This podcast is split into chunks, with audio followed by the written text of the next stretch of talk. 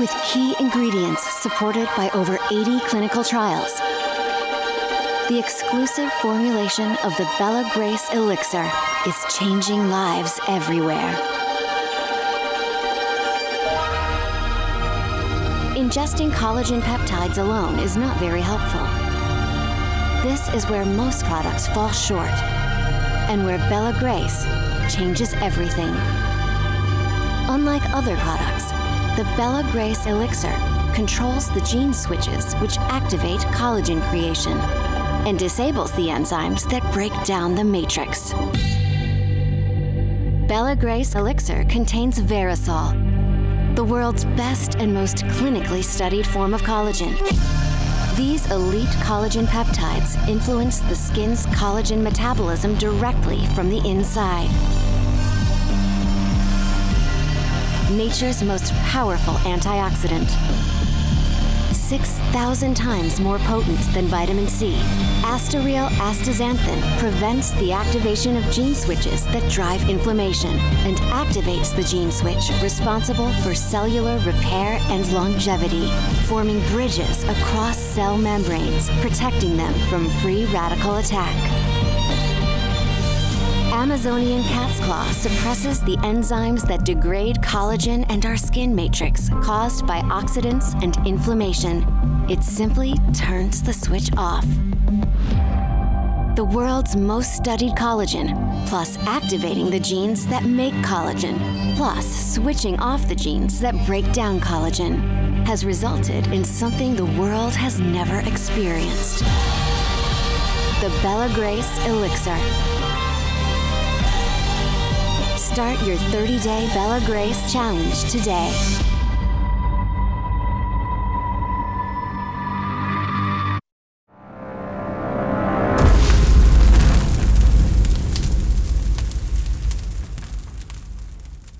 Good evening and welcome to Tucker Carlson tonight. On Saturday morning, August 10th, 2019, Attorney General William Barr was working in his home office when his chief of staff called to say that Jeffrey Epstein had just been found dead in his cell in New York City. Barr was shocked and upset to hear this. His first reaction, as he recounts in his memoir, was to worry that some people in America might not buy the idea that Jeffrey Epstein had killed himself. Quote, no one's going to believe it was a suicide, Barr fretted to his chief of staff. There will be conspiracy theories all over the place. Now, that's a pretty odd response if you think about it.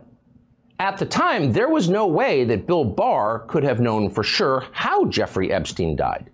So you would think, as the Attorney General, his first concern would be finding out what actually happened. But instead, his first concern was worry that the public might jump to unapproved conclusions about what happened. And in some ways, Bill Barr was right to worry. Many Americans did not believe that Jeffrey Epstein had killed himself. Given the strange circumstances of his death, stranger even than most people understood at the time, it was going to take a sustained public relations campaign to convince Americans that Jeffrey Epstein killed himself. But Bill Barr was willing to make the effort. Two days later, he flew to New Orleans, gave a speech, and said this I was appalled, and indeed the whole department was, and frankly, angry to learn of the MCC's failure to adequately secure this prisoner. We are now learning of serious irregularities at this facility that are deeply concerning and demand a thorough investigation. The FBI and the Office of Inspector General are doing just that. We will get to the bottom of what happened, and there will be accountability. So the country is skeptical and concerned. Bill Barr is skeptical and concerned. We will get to the bottom of what happened, and there will be accountability, he promised that day. But that turned out to be untrue. Three and a half years after Jeffrey Epstein died, no one has gotten to the bottom of what happened that day, and there has been no accountability for it. The only people ever punished for the grotesque malfeasance surrounding Epstein's death were two low level guards who fell asleep on duty that night. Both pleaded guilty to falsifying government records. But last year, with no real explanation, an Obama appointed judge dropped all charges against both of them. One of the guards may still work for the federal government. As for getting to the bottom of what happened, despite many promises from many various officials, neither the FBI nor the Justice Department's Office of Inspector General has ever issued a report explaining how Jeffrey Epstein died. Not a word. So, once again, three and a half years after one of the most widely covered deaths of our time, there are still no answers and there is still no accountability. Why is that? Well, many reasons, probably, but one of them is that Washington veteran Bill Barr, the only man in the modern era to serve as Attorney General twice, declared the Epstein case closed. Now, at first blush, Barr seems to have good reason for doing that. By the end of 2019, Barr writes in his memoir, I was confident that Jeffrey Epstein committed suicide by hanging himself. Now, why did Bill Barr believe that? Well, the first piece of evidence he offers up is this quote, The New York City medical examiner had conducted an autopsy and ruled that Epstein killed himself by hanging. That's the first piece of evidence. The second is this it's a videotape that, quote, confirmed the medical examiner's findings. I personally reviewed that video footage, Barr writes. It shows conclusively that between the time Epstein was locked in his cell at 7:49 p.m. on the night of August 9th and the time he was discovered the next morning at 6:30, no one entered his tier, end quote. Therefore, Bill Barr explained, we can know for sure that Jeffrey Epstein killed himself. In his book, Barr ends this section on Epstein with a self congratulatory note. The management changes I made at the time to the federal prison system were good ones, and I think the agency is slowly on its way back. In other words, everything is fine now. Let's move on. This was enough for most journalists in Washington. Virtually every subsequent news story about Jeffrey Epstein's death denounced skeptics of the official story as crazy, who, for whatever reason, were engaged in, quote, baseless conspiracy theories. What's amazing, in retrospect, is that none of these reporters, veterans at the Washington Post, the Associated Press, NBC News, the New York Times, many others, none of them ever thought to revisit Bill Barr's assessment of Epstein's death and measure it against the basic tenets of common sense. If you did that, you saw that what Bill Barr said about Jeffrey Epstein was transparently absurd and very obviously dishonest. Barr began by claiming that the medical examiner who conducted Epstein's autopsy ruled his death a suicide. But that is not true. The initial cause of death following the autopsy was not suicide, but, quote, pending, which is to say, unclear. The medical examiner who performed the autopsy could not say how Jeffrey Epstein died. Forensic pathologist Michael Baden, who was also present that day, came away believing Epstein had been murdered. After reviewing more than a thousand suicides by hanging in New York State, Baden later said he couldn't find a single neck injury, not one, that matched the injury that Epstein sustained. Jeffrey Epstein did not kill himself, Baden concluded. He was strangled. The physical evidence he saw at the autopsy made that obvious. But New York City's chief medical examiner, Barbara Sampson, who was not present at the autopsy, overruled the judgment of those who were. Days later, on the basis of no new evidence or investigation, Barbara Sampson simply declared Jeffrey Epstein's death a suicide. That was the city's official but totally unsupported conclusion, which Bill Barr and many others promptly repeated. Why did Chief Medical Examiner Barbara Sampson do that? We don't know. We called Sampson today to ask her, but she hung up on us. Then there's the question of the videotape, which Barr cited. Both cameras trained on the door of Jeffrey Epstein's cell did not work that night, famously. And to this day, no one has explained why they didn't work. So the video footage that Bill Barr said he watched didn't cover Epstein's cell, just the entrance to the larger cell block. No one came in or out of the tier, Barr said. Therefore, Jeffrey Epstein killed himself. So let's consider that claim rationally. On the night of August 9th, Jeffrey Epstein was being held in the special housing unit of the Metropolitan Correctional Center in Manhattan, the most secure part of the city's federal lockup. It would be physically impossible for a stranger to get in and out of this facility without an electronic pass and without being seen by the countless cameras in place between the street and the locked ninth floor of the building.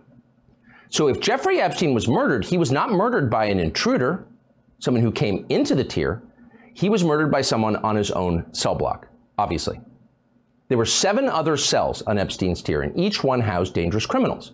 So if you were looking for a killer, you would figure out who was in those cells. But no one seems to have thought of that or done it. The Bureau of Prisons refused to provide us with a list of the inmates on Epstein's tier. It's not clear how many of them were even interviewed by investigators, despite the fact that some of them were transferred out of the facility shortly after Epstein's death. That's a baffling oversight. Instead, Attorney General Bill Barr simply assured the country that no one from outside came into Jeffrey Epstein's tier and declared the case solved. And if you think about it, that is a remarkable way to assess a potential crime scene, especially when you consider the source. Bill Barr was not a civilian or a crime novel aficionado. He was the chief law enforcement officer of the United States. He was the nation's top cop. His job was to solve crimes. And yet, somehow, with all his law enforcement experience, it never seemed to dawn on Bill Barr that if there was a killer, the killer would have come from one of the cells on Epstein's tier. And then, further, apparently, no one in the entire FBI suggested this to Bill Barr as they reviewed the case. Excuse me, Mr. Attorney General. It doesn't matter what the camera outside the tier shows. What matters is what happened inside the tier. Again, obvious. And yet, apparently, no one at DOJ ever said that to Bill Barr, and no one in the media noticed. It's all very strange, and the story gets much stranger once you start pressing a little bit. We've pressed pretty hard for the last few days on this question, not because we have any special affection for Jeffrey Epstein. We've pressed because you don't want to live in a country where it's possible to murder people in federal lockup, cover up the killings, and then get away with them. That's scary. That should not be allowed in this or any other civilized place. But in the case of Jeffrey Epstein, it appears that it was allowed. And on one level, you can see why it was. This is one of those crimes that has no natural constituency pushing to solve it. The only people who liked Jeffrey Epstein were his friends, and some of them are clearly happy he's dead. Here's Bill Gates, whom records show spent quite a bit of time with Jeffrey Epstein after he became a registered sex offender. What did you do when you found out about his background? Well, and you know, I've said I regretted having those dinners, uh, and there's nothing, absolutely nothing new on that. Is there a lesson for you, for anyone else looking looking at this? Well, he's dead, so uh, you know, in general, you always have to be careful. Uh, well, he's dead, along with his many secrets about me and the rest of our friends. Boo hoo! We're so sorry, so so sorry.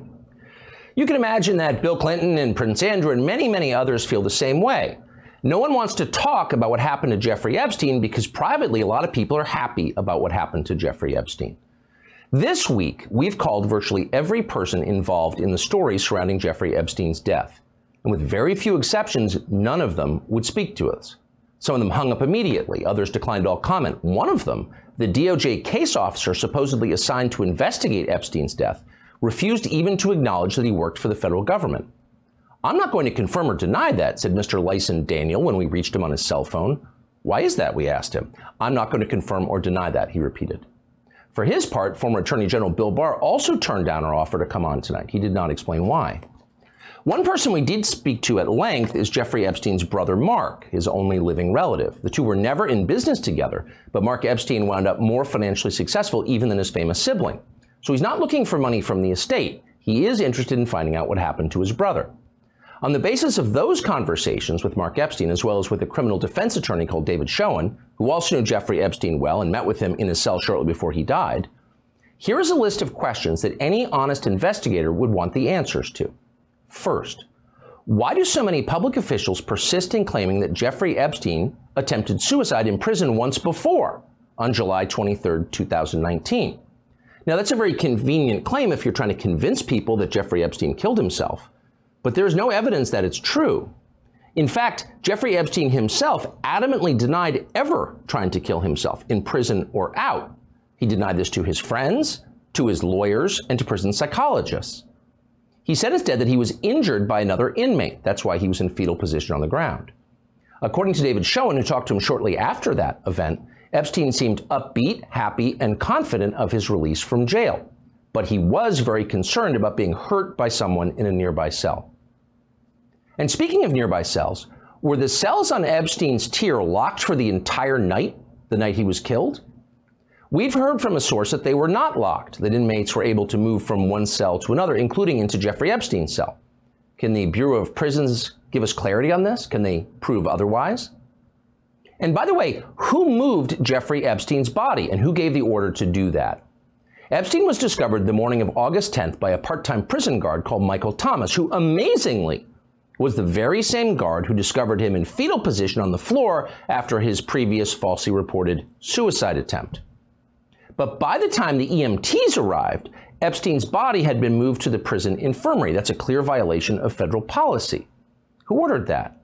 And though Jeffrey Epstein had been dead for at least two hours when the guard found him in his cell, by the time the EMTs arrived, Epstein was clad in a hospital gown.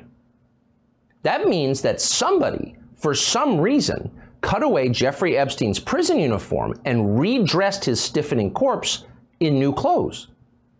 Why would anyone do that? And then to make it even stranger, Jeffrey Epstein's corpse was intubated. Air was blown into his lifeless lungs. It's not clear why.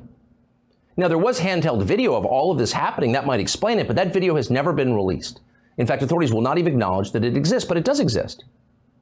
Nor has the EMT's account of what they saw that day, their mandatory so called pre hospital care report, ever been released. Nor, most strikingly of all, are there photographs of Jeffrey Epstein dead in his cell. And that means it's impossible to know the position of his body when it was found or how he died. Was Jeffrey Epstein hanging from a bed sheet, as the authorities insist? They say he was strangled by a ligature of his own making. His neck was bloody, but the strip of sheet was not. Or was he killed with the electrical cord from his CPAP machine for sleep apnea? That's what Dr. Baden concluded, because that would be consistent with his actual injuries at autopsy. These are very basic questions. These are not conspiracy theories. They're obvious questions. They are the essential questions, in fact, in any legitimate investigation. But apparently, nobody has even tried to answer them. We dutifully called the Department of Justice today to ask them to explain some of this. They refused on the grounds that there's, quote, an active investigation in progress. But that is a lie. There is no investigation into Jeffrey Epstein's death. For moving on four years now, there has never been an investigation into Jeffrey Epstein's death, the death of an American citizen. Now, we can only speculate as to why that is, but all the explanations are bad and ominous. Maybe someone in the new Republican Congress should look into all of this, not because Jeffrey Epstein was an American hero, but because for once it would be nice to see the federal government forced to tell the truth about something. Subscribe to the Fox News YouTube channel to catch our nightly opens, stories that are changing the world and changing your life. From Tucker Carlson tonight. Previously on The Pete Santilli Show.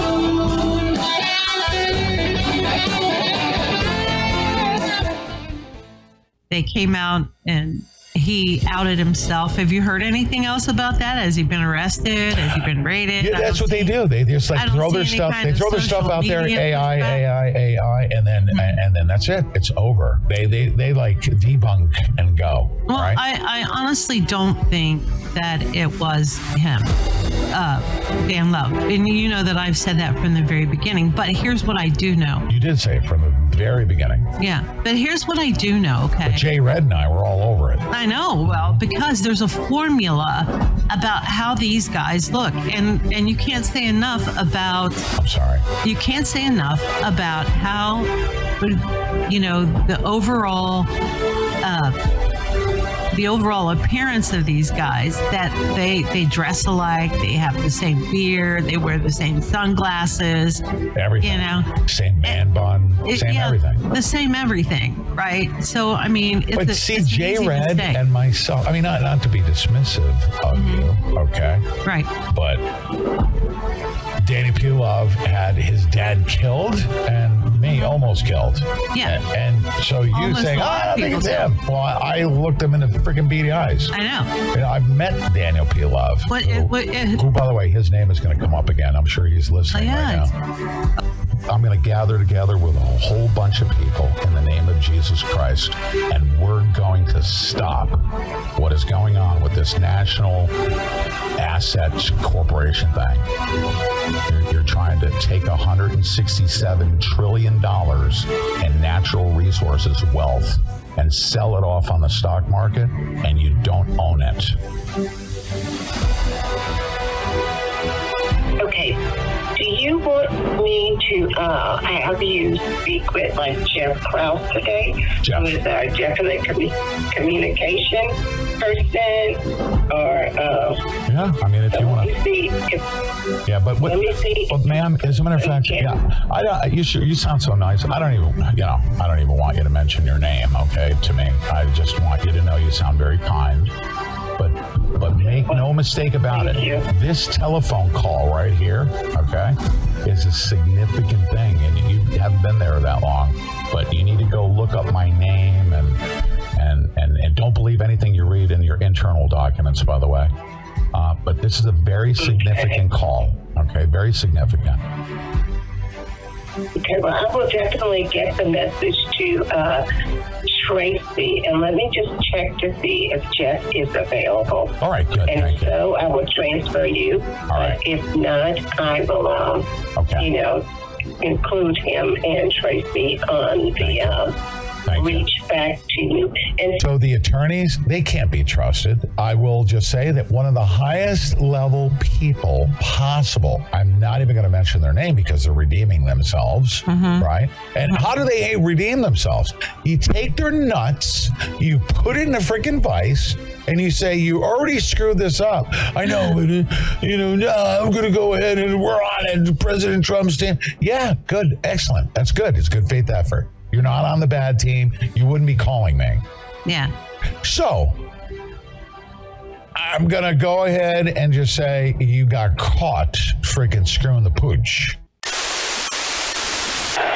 And now to honor America, especially the brave men and women serving our nation in the Persian Gulf and throughout the world, please join in the singing of our national anthem. The anthem will be followed by a flyover of F 16 jets from the 56th Tactical Training Wing at MacDill Air Force Base and will be performed by the Florida Orchestra under the direction of Maestro Jahja Ling and sung by Grammy Award winner Whitney Houston.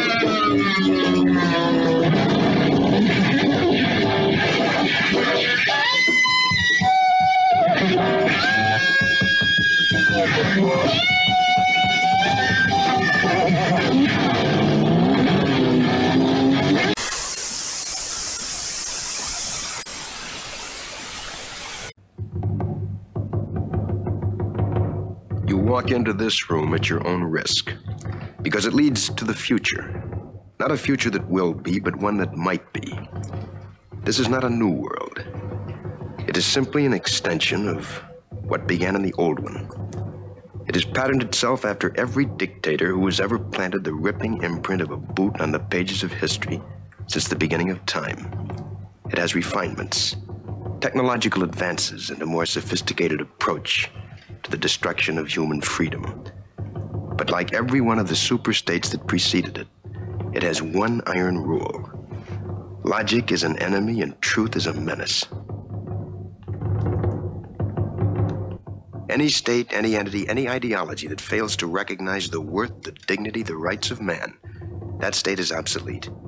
A case to be filed under M for Mankind in the Twilight Zone.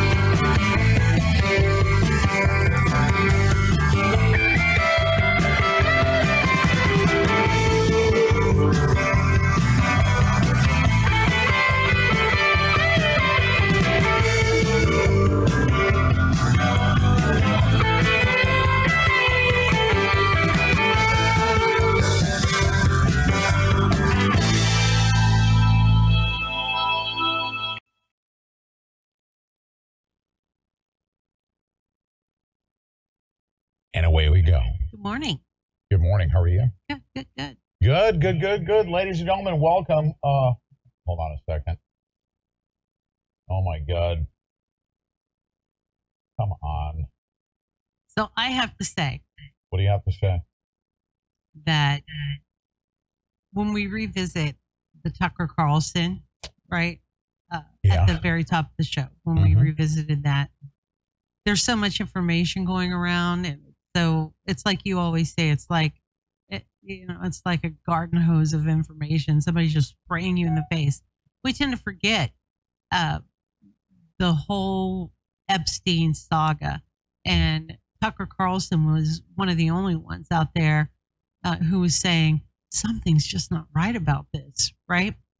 It's never been conclusive that he killed himself, and and now we're looking at uh, now we're looking at the court documents, right, from the Ghislaine Maxwell case, and and I got to tell you, uh, they didn't really tell us anything that we didn't know, but what they did do was, it, you know, we saw the depth of of some of the complete uh, what they were being accused of. People were being accused of here, right? So I found that very interesting. But Well, what do you think? Did you learn anything new? Well, this, you- this is yeah, this is what I learned is that they've mm-hmm. redacted the names. Well, we have low audio. Sorry. All right, I'll fix that. Hold on. Hold on a second. Low audio. All right. And then we have high audio, and then we'll crackling high audio and low audio, and the mm-hmm. audio is audio. There you go. is everybody good? Is everyone good? Do we have good audio? Sassy lady, turn up your volume. There you go. What do you think? Mm. Do we have good audio? We got five by five over here. A lot of people saying five by five sounds great. Good. Um, Bill Tennis says medium audio. So Rumble uh, is, I don't know, Rumble's got an issue with the audio because it sounds perfect uh, over at locals. That's interesting. And it's the same feed. Yeah, it is. So uh, I can turn it up. Just don't complain when it's crackling. well, don't do that because it gets distorted. But Yeah, exactly. so Um, So I'm listening to all of this last night. and I was really into deep. We ran off all the documents, right? Mhm. And I was listening to a uh, a spaces where Marjorie Taylor Greene was in there, and all of these top people that were listening. Laura Loomer was in there also, and and uh, people were going over uh, what they were finding in real time, which was really kind of interesting, right? We don't have the resources uh, to put a team on going over these documents, right? And so it was very useful. I have to say, probably one of the first useful things, real useful things on one of those spaces that that I've actually left on more than five minutes. So um, it was, you know, when you talk about the release of it, but we got squared away early, and people were saying, "Oh, it's going to be this list of all of these movie stars." Well, you know, a year or so ago, they somebody made up a list and put it out there and had all these movie stars on it. And we found out early on, figured out early on, that's not what it was going to be. These are chauffeurs, butlers, maids, uh, and and Joffrey's own and and other victims that are still does um, that uh, that their recollection and their testimony of who did what. And you you said something that was pretty uh, telling for me, and that was that Alan Dershowitz was mentioned more than Bill Clinton was, right? But it absolutely exonerates uh, Donald J. Trump, right? He was never on the island. He was never at a ranch in Arizona. He was never, uh, you know, he never put his hands on any of the girls. Uh, so, and he, you know, but the big one was that he was never on the island. Bill Clinton, however, was. Right. So, Yes. Now, let me share something else with everybody. But by the way, uh, to let everybody know, uh, I've been asking you guys to, you know, do the equivalent of, you know, I can cut a hole through the concentration camp fence and scream at everybody in line with their towel, you know, over their shoulder and their cup in their hand, thinking they're on their way to go get a shower and a cup of soup. But no, you're going to be Zyklon B. So I'm saying, follow me, come through the hole. And the way we do that is, you know, baby steps left foot, right foot, left foot, right foot, and then go really fast and then dive through the hole, right? mm-hmm. Um, you cannot sit there uh, in line and say, well, you got to talk nicer to me. You got to change your approach. You could catch more peas with honey. You know, no, no, no. Uh, I'm telling you, you're going to be Zyklon B. So this is what we do. We give you steps to take, right? You're going to hear about that. Bill Ogden's coming on. We got it. Save each county, 3,143. Um, if you are one of the majority of Americans that are sitting there waiting for somebody else to save your country, then you will watch it go away. Everybody needs to participate. Mm. And little steps, little baby steps. Uh, supporting us is a great way. We keep the First Amendment going because I'm going to freaking blow the system up today again. These are a bunch of corrupt bastards, Mm. uh, including everybody at Congress is down there taking pictures uh, at the border. All right. We're going to obliterate them. Okay. Everybody down there. Listen, since 2014, I was down at McAllen, Texas. I was uh, following Catholic Charities, who's shagging little kids. Um, is the really big problem uh, at the border just letting people pour through? Mm.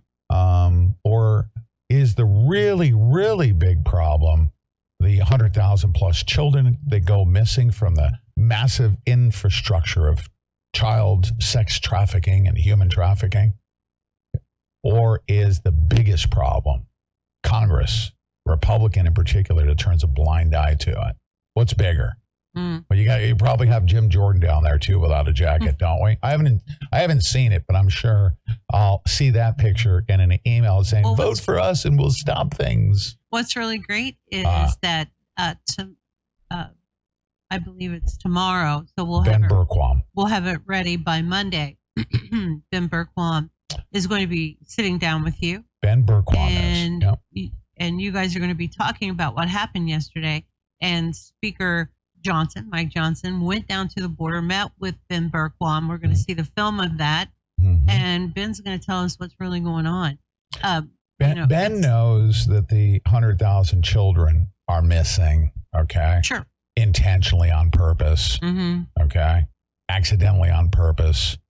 Um, you have people down at the border, and, and it's all political theater for the purposes of, you see, uh, the Republicans have failed for years, many years, dating all the way back to the Bushes when they're shagging illegal aliens to hmm uh, Tyson chicken. Uh, They, the Republicans are really good at letting illegal aliens pour over the borders. They can they can use them as cheap Chinese friggin' slave laborers or the equivalent thereof.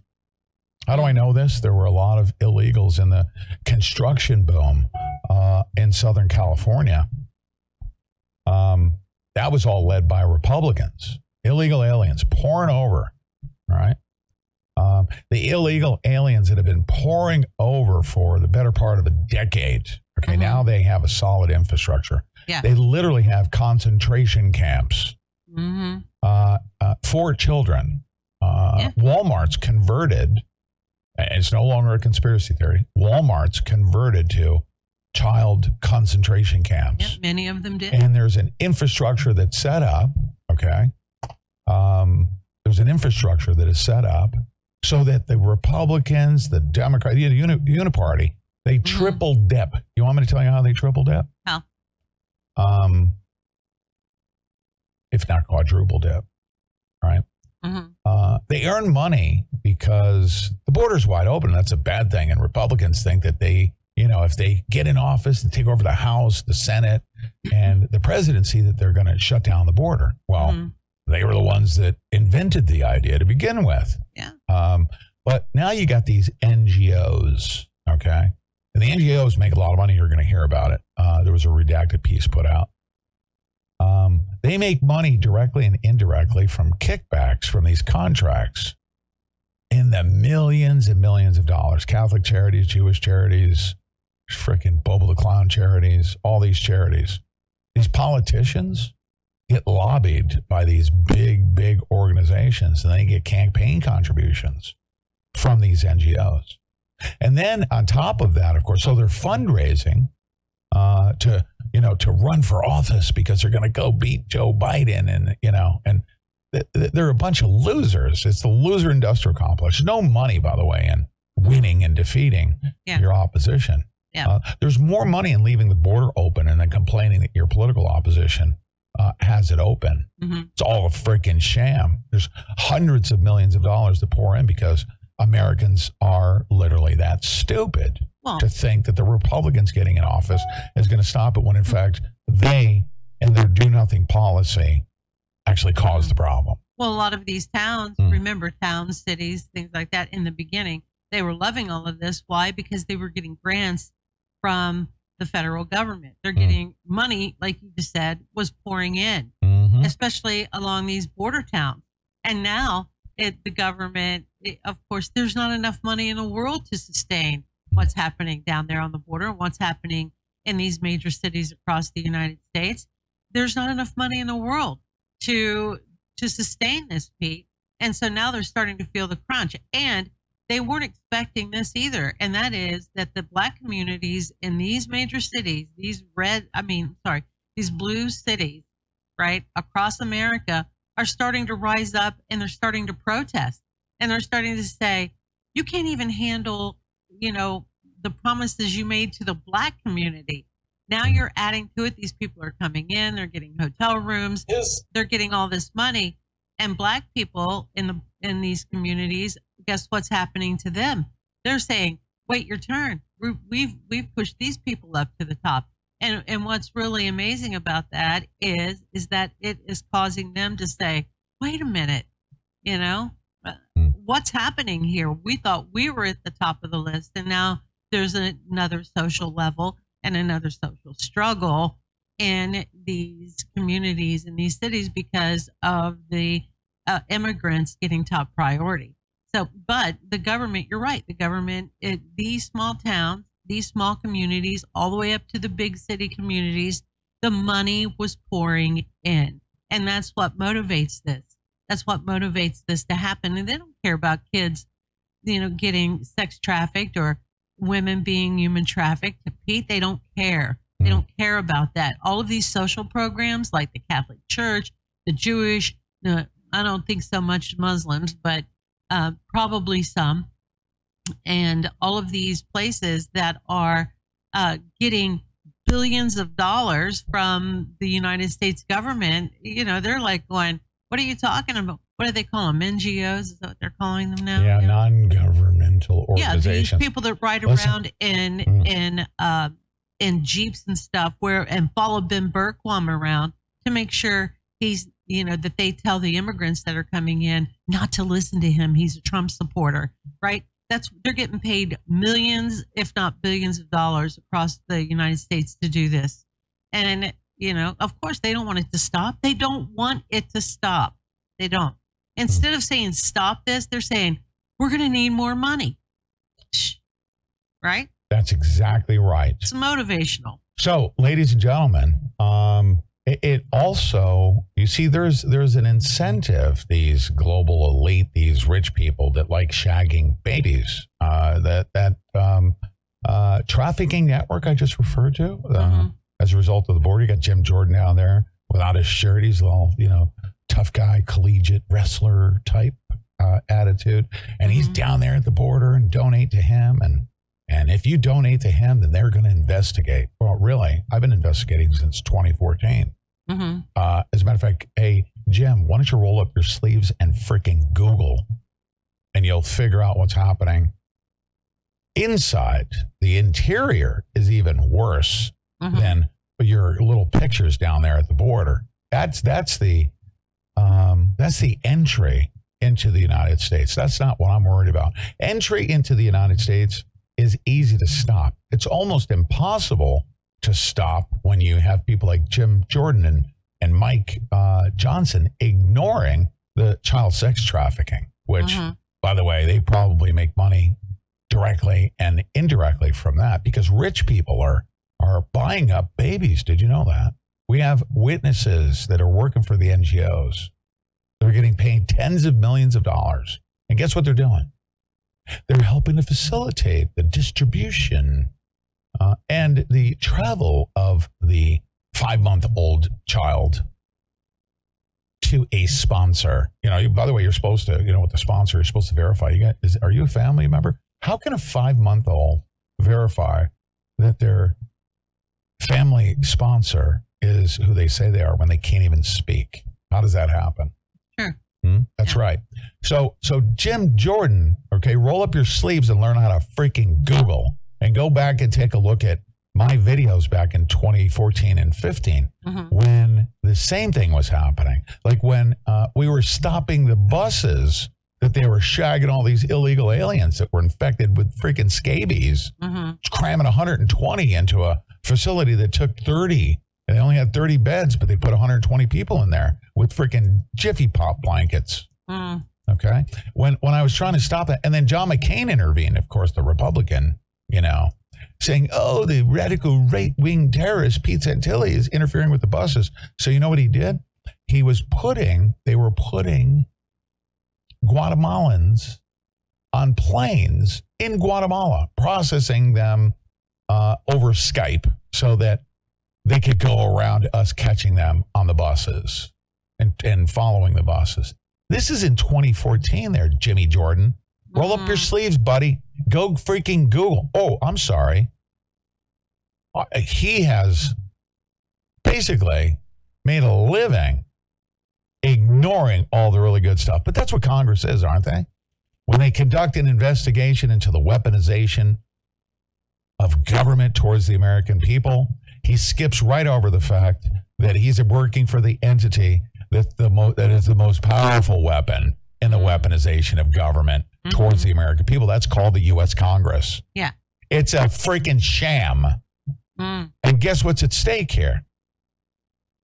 If a hundred thousand missing children at the hands of the largest weapon towards the weaponization of government against Americans, if a hundred thousand children aren't worth your time and consideration to say that Congress must be pulverized, obliterated, get rid of them.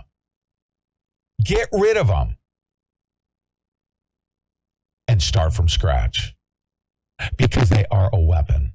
I dare you to go call. Shoot, man, there's bureaucracies. You know what I say?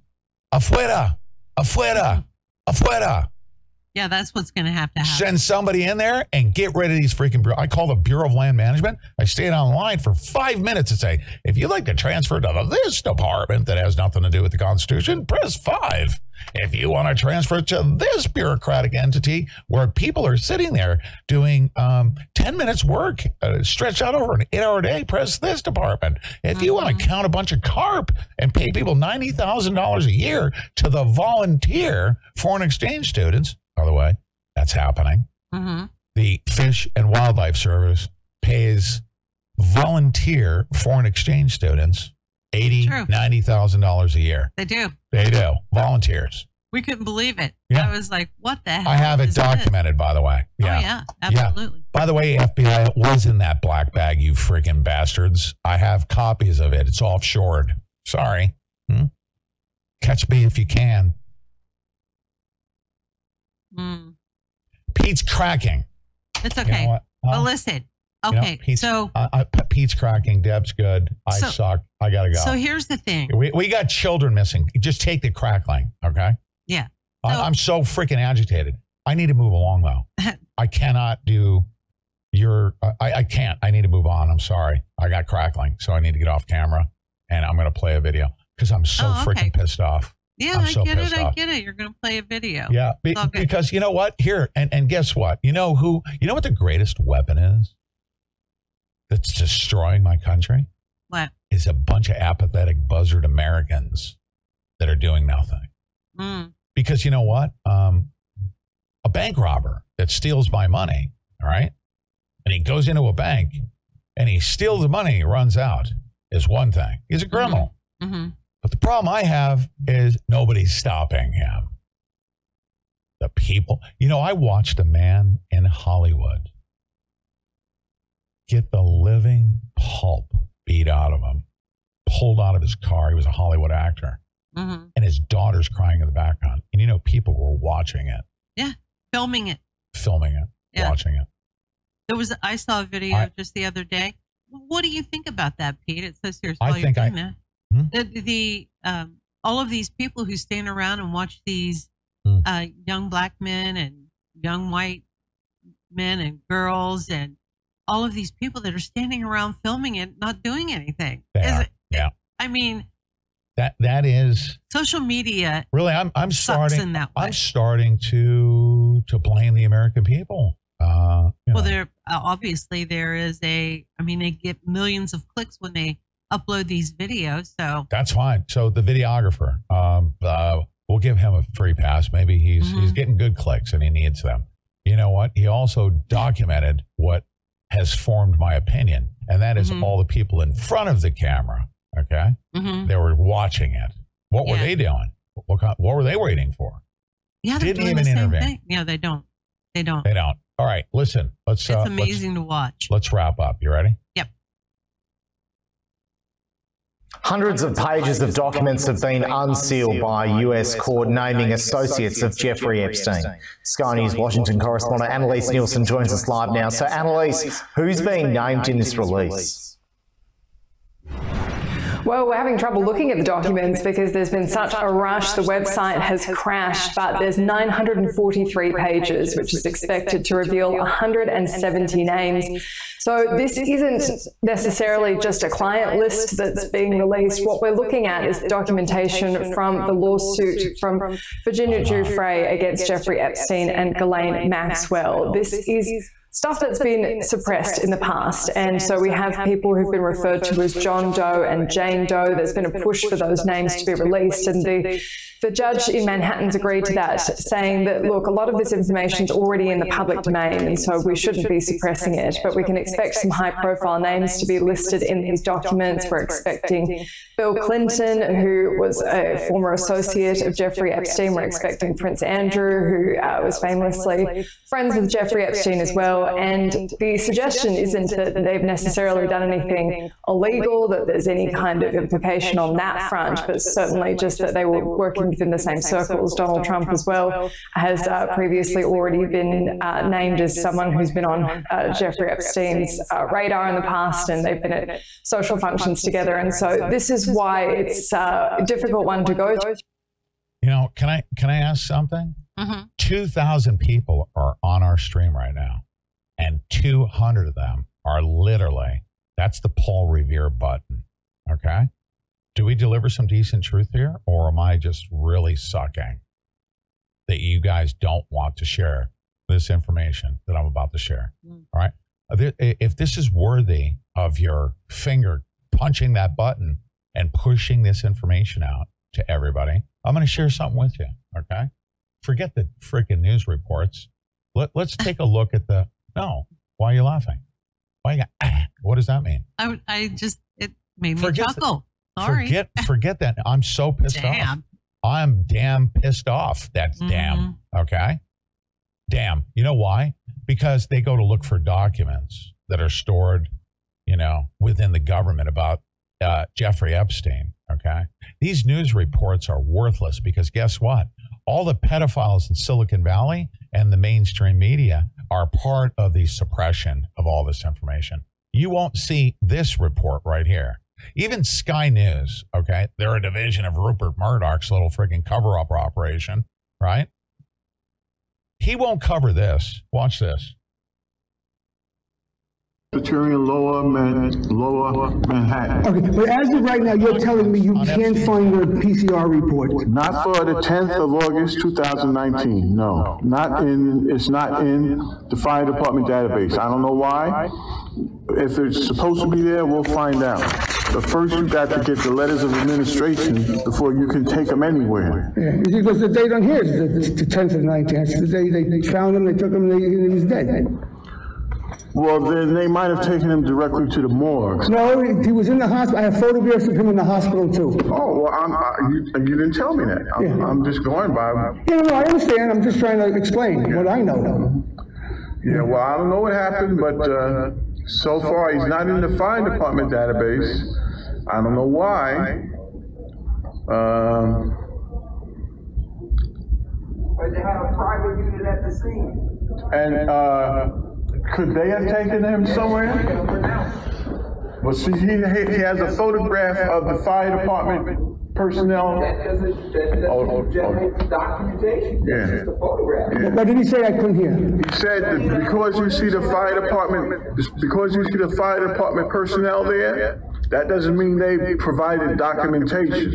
It could They told me they did. I spoke to them. Yeah. And they were the ones who suggested I get the PCR report. Mm-hmm. Well, well, they're saying one thing, but the computer is saying something else. Yeah. Well, since I heard that with my own ears, I believe them, and I don't know why someone played with the computer and it's not there. I'm just sa- telling you the situation. I'm not saying either way. I'm just saying the computer's saying one thing, and the information you got for them is different. Right, so, the- but the computer saying, what the computer is saying is that it doesn't have a record of this. That's, that's what I'm trying to tell you, yes. And I don't know why, uh, what's going on. Presbyterian Lower Man, Lower Manhattan. Okay, but as of right now, you're tell- telling me you can't find the PCR report. No, the documents are missing. Bill Barr, of course, with every single investigation, former CIA agent, okay, that was first brought in to become AG to cover up on behalf of Lon Horiuchi. Hmm. Attorney General and former CIA agent AG Barr successfully protected the murderer named Lon Horiuchi, a professional murderer working on behalf of the government. And you're talking about Ruby kissed- Ridge. Ruby Ridge, that Randy he- Weaver's wife. That Vicki. Lon Hor. I was going to finish my statement, but go ahead. No, go ahead. no, go ahead. Oh, I didn't know that. I didn't. Go ahead. Yeah, Lon Wow. Horiuchi was a sniper. I'm so freaking. We're so corrupt. Okay, they can shoot us. We can't shoot back. Mm-hmm. Okay, Lon Horiuchi, if he's got a federal badge, and he's a sniper, a professional murderer, right? Mm-hmm. They can uh, do some trickery, of course, and cause Randy Weaver because they didn't send him notice that he had to show up to court. Then he was they issued a bench warrant for his failure to appear because they tricked him and switched his freaking court date. Next thing you know, he got marshals on the freaking hill, Mhm. okay, shooting at Randy Weaver's family, and Vicki Weaver gets shot by Lon Horiuchi, and then Bill Barr to the rescue. Got to cover up the government's wrongdoing. And what did he do? He created something called qualified immunity. Yep. That through the whole process, AG Barr said, taking it all the way, I think, to the Supreme Court, Mhm. that he said if a federal agent in the performance of his duties, you know, makes a mistake, oh well. And that created a scenario where all these federal agents, all they need to do is have a little bit of freaking luggage, some insurance policies, and they have qualified immunity, and the government will back them up, especially if they're SES, like Daniel P. Love, right? The Bundy case. And in the Bundy, and all, all of these senior executive service level people, they never get fired, they're never held to account, and they got AG Barr to come in and cover up everything. Because those federal agents are also working for the BOP. And they're they're the ones in charge of Epstein's custody, of course. Mhm. Those people, you know, they'll be found. I'm sure they'll bring in AG Barr, you know, if they're ever prosecuted, because it was in the performance of their duties, you know, Mhm. that, that the death occurred. And, you know, there's nothing to see here. You can't hold the government accountable. All right. This is a rogue, disgusting, filthy, inadequate, broke Roman Empire. A lot of people don't know this uh, about Bill Barr, in that he was a retired attorney. He came out of retirement to defend Lon Horiuchi, who people- killed Vicki Weaver. People are literally complaining because of how I'm treating you. oh well, and don't they don't they it. don't know that I literally have three minutes to do a 15 minute segment before a guest comes on. So I'm All right, sorry. so Lon Horiuchi, he got Lon Horiuchi off the, you know, off, he got him he got him out of trouble, and you're absolutely right. Uh, Bill Barr is the one who is responsible for uh, qualified immunity in this country. He also uh, says, you know, in many of his books that he's the one who reformed the FBI, right? After that, and they put in safeguards so that there would never be snipers again. And that's why when the Bundy uh, Ranch case came up, I was really surprised that Bill Barr, after the fact, the snipers were on the hills, did not come out and say something because obviously his his protocol, his re- reformation of the FBI and federal agents failed. yeah. It, it was a failure. Yeah. By the way, my and Deb knows this. She knows how uh, how upset I get when 100,000 children go missing. So while Mm. you're sitting there in your freaking underwear complaining about how I'm treating people, okay? Uh, why don't we send your kid down there to the freaking concentration camp in Mexico? Not Mexico, down in Texas. Why don't we do that? We'll Mhm. send your kids and then just ignore it. What do you Mhm. think? Yeah, yeah, sure. We need to send these pathetic freaking trolls send their children uh, into the uh, onto the conveyor belt of sexual child sex trafficking. Okay, Hmm. and we're just going to ignore and say, ah, you know, stop treating Deb mean. You know, And and then you I'm know, so pissed off. Well, and then something else, uh, you know, about Bill Barr is Mm-hmm. that Bill Barr never went back into practicing law after that, Pete. And he then he became the attorney general twice.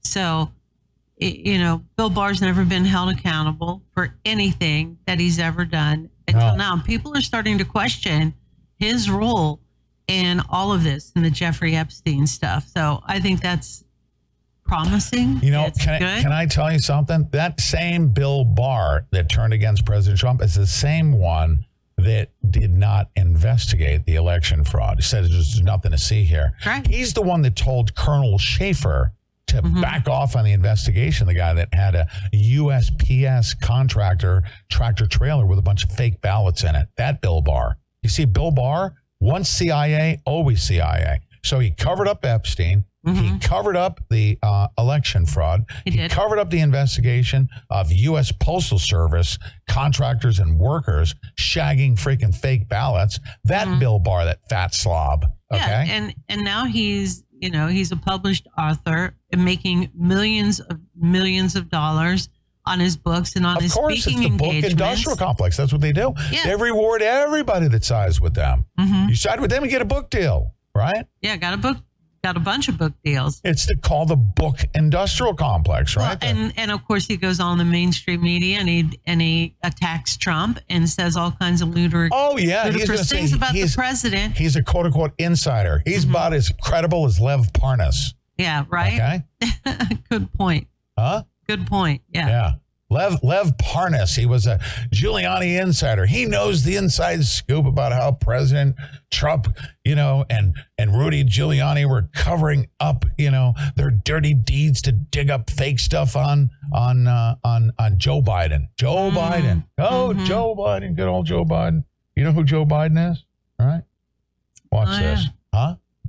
Oh yeah. You want to know who Joe Biden is? Let's see. I got something for you. Ready? I'm canning all these Sky News reports that do nothing but just pile on with a fake narrative. Okay, Mhm. uh, I'm going to skip that. Here's here's your your Joe Biden when his medications wear off. You want to see it? Yeah. Hmm? Yeah. This is what Joe Biden looks like when his meds wear off. Okay. I'm not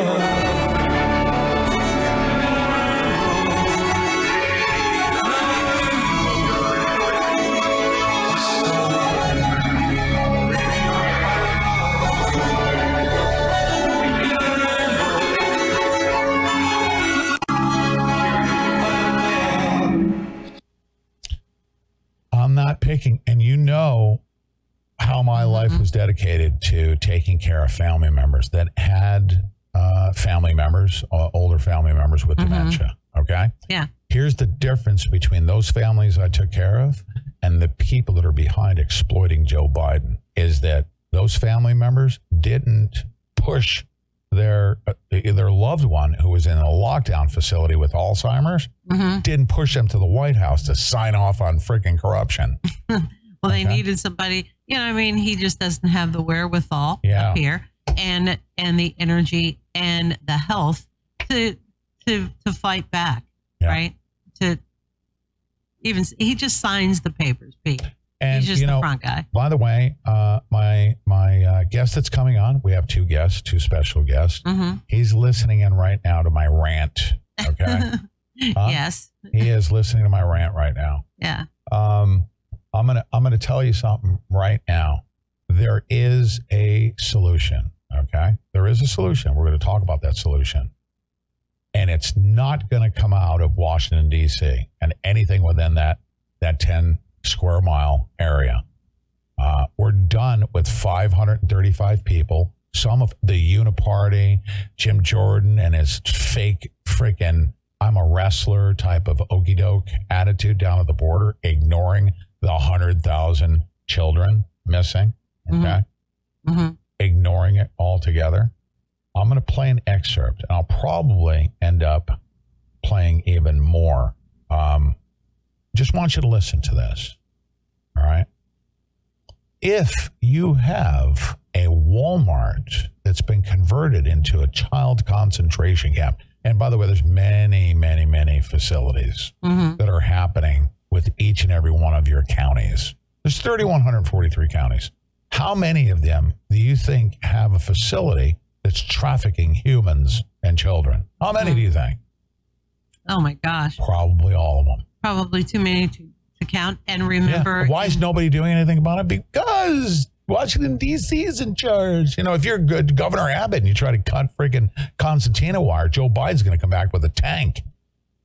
well, Owen Schroyer uh, just covered the other day. Uh, remember the big one that they built, the holding facilities that they built in Texas, and Alex Jones went there. Uh, they did some drone footage of it, and you would not believe how that place alone has grown. It's the biggest one in the United States. Which one? The holding facility in Texas. In Texas. Remember when Remember Alex when- Jones went there and uncovered it, right? Remember when uh, I covered a story that uh, Walmart's, um, uh, there was Dabu 7, myself, we're covering the fact that Walmart's were getting ready and they had a relationship with the government and FEMA to convert Walmart facilities to Very FEMA well. camps. And Very well. They said, oh, you're conspiracy theorist, fear mongering, and the, all the trolls. And they were energizing people, and then all the dumb people that were following the trolls, like, you're a fear monger, you're a fear monger. Guess what, bitches? Guess what Walmart facilities are being converted to? hmm Concentration camps. They have been Yes, for years. that's right. Yeah. They have been. Since 2014 that we know of, 2013, 20. Is is Bill coming back? He's supposed to come on. Hmm? I hope so. He was supposed to. It is what we're going to do. Listen to this. I love these people. I want to bring them on, by the way, and mm-hmm. talk to them about how valuable their work is, their opinion. Okay. Mm-hmm. Uh, Clayton and his lovely bride over at Redacted, they do a great job. Yeah, they do. Um, one thing you won't see is Clayton. Clayton's not down on the border with this uh, uh, without a jacket on, with his the sleeves rolled up, acting like a freaking wrestler. You know, worthless piece of Congress piece of crap. Right? Mhm. Oh, we got to stop the border. Hey, no shit, Sherlock. Of course you got to close the border down. That's not the problem. Okay. Not, I, I bet you not one mention of 100,000 children missing. They've already had hearings, by the way. They had a whistleblower come in. Jim Jordan, I'm sure, presided over that one and made a nice Fox News clip to go sell big pharma, Mm. right? Mm-hmm. Oh, such as trafficking. Everyone get your email from Jim Jordan saying donate now and we'll win in the next election and, and beat the uh, Democrats that have the border wide open, right? When in fact, Jim Jordan has presided over an open border since he began running for office. He's literally, he's supposed to been, he doesn't know how to Google. You know, like if you Google, go watch a redacted uh, video like this one right here. Well, the United, States, is the largest trafficker of children in the world. Children that are illegally kidnapped, brought across the U.S. Mexico border, are then sold off to mostly wealthy Americans, used as sex slaves, and worse, if you can imagine, worse than that. It's happening, and the corporate media, of course, is largely ignoring the story for whatever reason. They refuse to touch the story, and when they do, they briefly touch it, and then it disappears. You can't find links on their website. It vanishes very mysteriously when they cover these stories. Many of these kids, these children, are kept in hidden concentration camps in the United States. Yes, I said it. Hidden concentration camps in the United States. We showed you one of these facilities a few months ago here on Redacted, a, a Walmart facility, a former Walmart facility in Brownsville, Texas, that is holding hundreds, if not thousands, of children before they are sold off. A whistleblower who worked at one of these facilities, MVM is the name of the facility, has come forward to expose all of this. Carlos, Carlos Ariano is a former U.S. immigration contractor, and he joins us now. Carlos, welcome to the show, and thank you for coming forward to share your story. No, thank you for having me. It's it's like you said, when it comes to child trafficking, there's so much evil behind it that people don't want to touch the story, and if they do touch it, they touch it briefly. And it just goes to show you how much evil there is behind it, that it holds that much power over people, that it, it, it's kept in the dark. And hopefully, we can expose this story. We can shine a light on it today. So, anyone watching this, hopefully, you can share this story out, share it with people who can spread it around to try to put an end to this awful, awful uh, crime against humanity that's happening in the United States and around the world. So, Carlos, before we dive into some more specifics of this, can you just give us our audience a background as to what exactly you did uh, working as an immigration contractor and this company? Is it a, a government company relationship as a U.S. government contract? Uh, by the way, um, this is what I'm referring to. Uh, these these uh, people going down to the border and really just just using people like Ben Bergquam, who knows that all this stuff's going going on, but they want to get in front of his camera because they know that a lot of people watch Ben Bergquam on Real America's Voice. Oh yeah. They probably will never. I'm going to ask Ben. Did Jim Jordan ever say there's 100,000 children missing and there's a huge interior infrastructure of shagging all these children? Uh, have, have, did they mention any of that? Or did he just want to take pictures with you, get in front of your camera, and send out emails saying, please vote for us and we'll, we'll investigate next election? Mm. Or was it separate from the U.S. government? I believe you have an echo. So the way it works is the U.S. government is washing their hands, keeping their hands clean by going out and handing out massive contracts to organizations that they like to call NGOs, non-government organizations. And these NGOs, they will get contracts for food services, for laundry services, for educational services for the, for the illegal immigrants. Everything under the sun that you can think of, everything that we have to pay for, they will hand out hundred million dollar contracts to give these services for free to the illegal immigrants. And the company that I work for specifically, their job is they hold the largest contract to move children around the United States of America. So my job was to move children from point A to point B. And my job was to pick children up at the border and then move them to their sponsors. I've been to every state that you could that you could name. I've been there. I even been uh, I've been to North Dakota, Vermont, Florida, dropping kids off, all of them, and New York City and Florida, the most popular ones. New York, New York State and Florida, and the other job that I did that was I've done this immigration work my whole life, but two main jobs that stick out the most is I ran the lar- I was part of the management team. I helped ran the largest migrant hotel in New York City, the Row NYC, where I had to look over 5,000 migrants in the heart of Times Square, a block away. And my job was to whatever these migrants wanted in New York City, whether it be spicy food, non-spicy food, or or laundry services. We got laundry services for them. We had Uber services for them. If a migrant in New York City came to me and said, I want to go here in New York City, I want to go here in Brooklyn, but we're in Manhattan, my job was to get an Uber for them and things of that nature. How were they? How did they have so much power? I mean, a, a migrant in New York City was this a person responsible for the, the trafficking, or were they? These are people that come across the border, and you were providing sort of, uh, you know, luxuries for that for them. Can you explain that? Well, the way it works is it's separate NGOs. So the one I escorted children for and the one I worked for in New York City are two separate companies. But the thing that people miss here is, for example, people think it's Governor Abbott who's sending all these people on buses to New York City. And it's not just Governor Abbott. Governor Abbott can account for like 15, 20% of the people.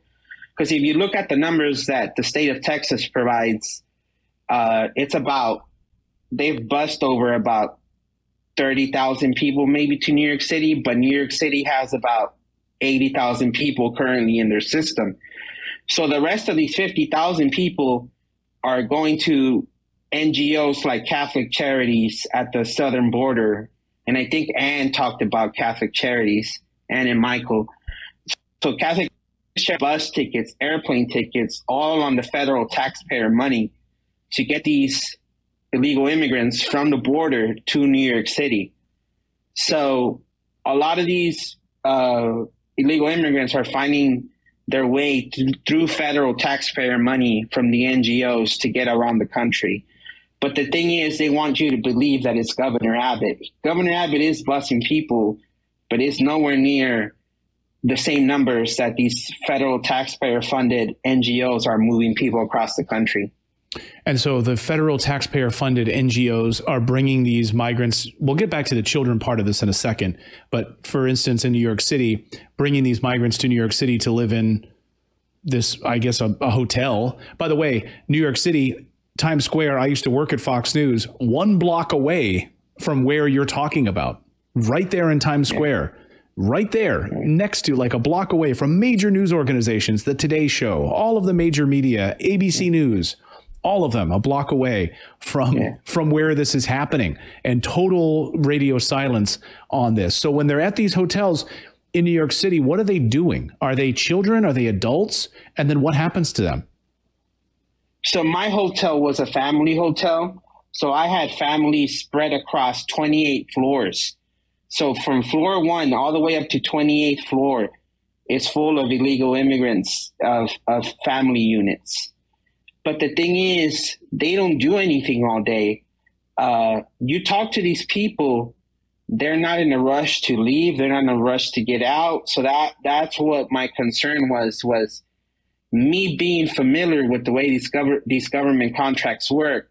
I would tell these people, "Hey, I'm looking out for you. If you have a family member who can help you out and wants to take you in, my advice to you is take them up on it because one day this hotel will close down and they're just going to toss you out to the street and you're not going to have anywhere to go. So please, if I'm saying this in a good way, I'm not in a bad way, I'm looking out for you, you got to go.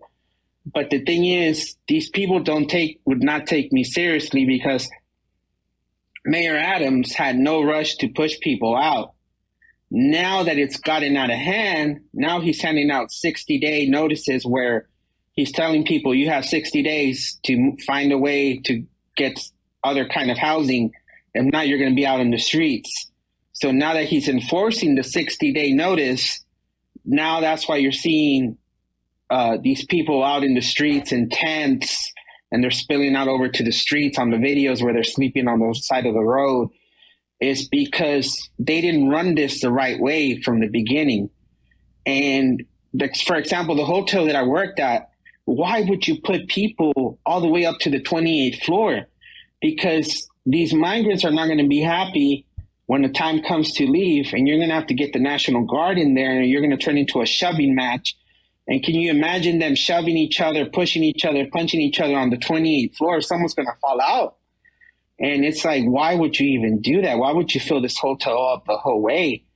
And it's terrible. It's terrible what's happening in New York City. And I don't see it getting any better. It's just going to keep getting worse. I see it ending up like the Paris riots in, out in France. It's, that's where it's headed. So let's get back to the children in the facility we featured here, this former Walmart facility in Brownsville, Texas. You work there, correct? So my job was I, I did work there, but my job was to take kids out of those facilities and hand it hand them off to sponsors across the country. So when you can you walk me through that process? So you're an employee, you get a what do you get an email? Do you get a text message that says Carlos uh, on Tuesday we need you to take these children to their sponsor family in Florida and how did how did that process unfold? Can you explain that? So yes, we would get text messages, we would get phone calls at 7 p.m. at night, 6 p.m. at night, saying, "Hey, we have a trip out tomorrow. Can you make the trip?" I say yes. I get, and later on in the night, I get a report time for the following mo- morning. You get a 5 a.m. report time, 4 a.m. It's always in the dark because they don't want us picking up these kids in the day where people can see us. And I would get a, for example, hey, 4 a.m. And I would not find out where I was going until the following day when I would show up to the charter bus. We would get uh, inf- phones given to us, backpacks given to us. And uh, until we got to the shelter, to the Walmart shelters that you broke on your show, we get files saying, hey, you're going to head off to Orlando, Florida. You're going to head off to Los Angeles. You're going to head off to Nashville, Tennessee. And you're dropping off six kids. And, and in those files, you get a hard copy of an ID of the sponsor who's waiting for you at the airport in baggage claim. So the handoff is always in baggage claim at these airports. So the hard copy of the ID is the person you want to wait for. And they're supposed to hand you this physical ID to you in person. And you're not supposed to release the kid until you take a picture of the physical ID with the paper copy ID together on a government phone. And these children, are they?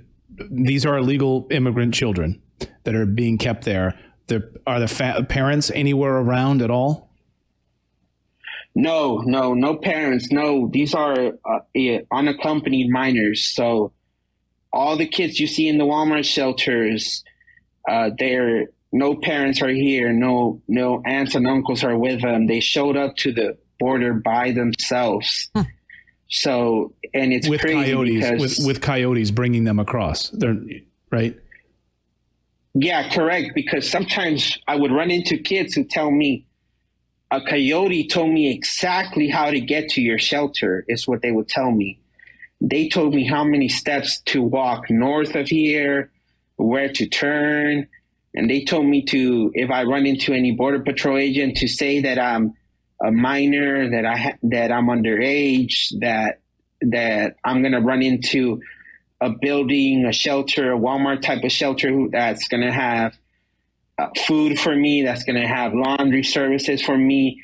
And it would get so suspicious because the kids were being told by the coyotes exactly the way an NGO runs a Walmart shelter.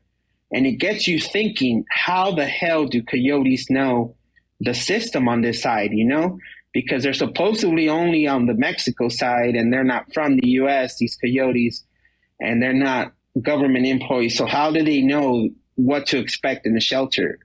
It's insane. And the other insane part is these Walmart shelters also have babies. I've escorted myself. I can personally myself say I picked up a baby that's five months old, eight months old, four months old, and escorted them to a sponsor. Disgusting. And how the hell do you realize who a sponsor is for this child when they can't even talk? So who are? That's awful. I, the whole thing is awful. But who are these sponsors then? Uh, I know some reports are that these are mostly, at least in Florida, from reports I've heard, wealthy Americans um, who are are getting the paying for these children. But first of all, who are these sponsors? Do you, do you when you interact with them, are, are they? Is there a representative for the sponsors that you're meeting face to face, or is it the sponsor his or herself who is meeting you face to face? the sponsor is supposed to be supposed to be meet be meeting me face to face because their ID is the one that I can only accept. So they're supposed to be at the airport, but a lot of the times it does not happen. And and these sponsors are supposedly family members. They can be an aunt or an uncle. They're supposedly a, a stepmother. They're supposedly a stepfather. They're supposedly a sister or a brother or a cousin. Sometimes they're even family friends. But it's like, how do you prove that this is a family friend? Or how do you prove this is a cousin when you don't even do DNA testing anymore at the border when it comes to the current administration? And how are you? So they, these people are just calling up and saying, hey, yeah, that's my cousin, and that's it. I, I'm willing to take him in. Yeah. And you as an employee, I mean, I correct me if I'm wrong, but I think you thought you were reuniting families. up until you didn't? Like, what was the moment you decided, wait a second, uh, I need to blow the whistle on this? This is not what I thought it was? So yes, you get into this type of work because you think you why can I'm make a difference. You know, you you you you think it's oh, it's these kids who are, and they have been through a lot, but you want to help them out and make them smile by buying them a snack at the airport, a toy at the airport, because children are innocent. You know, no matter what, children they don't know what they're doing, and they should be kept out of issues that are uh, tearing our country apart. So Mm, See why I'm so agitated? sure, sure. Yeah, hard to listen to. Right. I I heard that again this morning. Mm-hmm. Um, yeah, that's exactly why. So every everyone, De- Deb knows, you know how really disturbed I get Mm. when that stuff happens. She does. She Mhm. understands it. So no, I'm not being mean to her. Yes, I was trying to get through our clock. It worked out fine because I'm good. my guest blew out. Yeah, I'm good. I don't. I don't know So- why. I don't know why he blew out. But So now we have now we have a situation where once again we're calling this out this the Walmart scenarios for the last I don't know since 2014 so that would be 10 years. Uh, we've been calling this out right? And we were called crazy conspiracy theorists. No you know that's not happening. I, I mean remember if anybody remembers, we're talking about this. If you were watching our show back in the day, and uh, and once again, here it is again. This guy confirms, yes, the and these Walmart centers are all over the United States, Pete, and they're running unobstructed, and and there are thousands of kids being. It's like you know, the the people in America will get like crazy, especially the left. They'll get crazy upset over puppy mills, right? Have you ever seen that? Yeah. Where they want to shut down the puppy mills mm-hmm. and they're stacking the puppies on top of each other and they're just breeding on them and they're not taking care of them. Mm. Well, that's what this reminds me of. Yeah. Right? They're Yeah. just running these kids through the equivalent of a puppy mill. Yeah. And no, but you but, don't know but if where they you're were if they were your if they were puppies, Americans would be outraged. Oh, yeah. Since they're children, Yeah, you know, absolutely. no- nothing to see here. It's Right. terrible. yeah, you know. it is. People are more concerned about my crackling audio. You know, Mhm. right? Disturbing their consumption pleasure. Yeah. Let's break away for Well, a minute here. I Let's- think Hmm? I, I think now would be a really good time when you come back from your break to play the what Nikki Haley has to say about all this and immigration. I will. Mm-hmm. And anybody who votes for Nikki Haley is out of their freaking minds. Okay, that's all I got to say. Anybody who's even considering that Mm-hmm. has lost their mind. They really have. So there you go. I feel physically sick. That's exactly uh, Shire Zero Eight. That's exactly how I came into the show today. So, I, I mean, just I, I, I'm I'm just I, I'm just sick and tired of this crap and this charade and these people in Congress, including John. I don't care who they are, Johnson, all of them. They mm-hmm. all know this stuff's going on. Uh, the reason why they don't talk about it is because they're benefiting from it. Well, like They we are. said in the beginning, before we even got into this, Pete, mm. Mm. there are billions of dollars being pumped into this. These NGOs are getting your taxpayer money to traffic children mm. and women and create an an army mm. of of fighting age men, right? Yeah. In our country to to fight who? Believe me, us. Yeah. Us. Yeah. You know what I uh, you know what I said on on Twitter this morning? What? Twitter on X. Sorry. That's okay. I call it Twitter still too. Go ahead. Mm-hmm. Yeah. Uh, on X, uh, mm-hmm. somebody said, you know, this. You know, I, I, posted this is this makes my blood boil, right? Mm-hmm. And uh,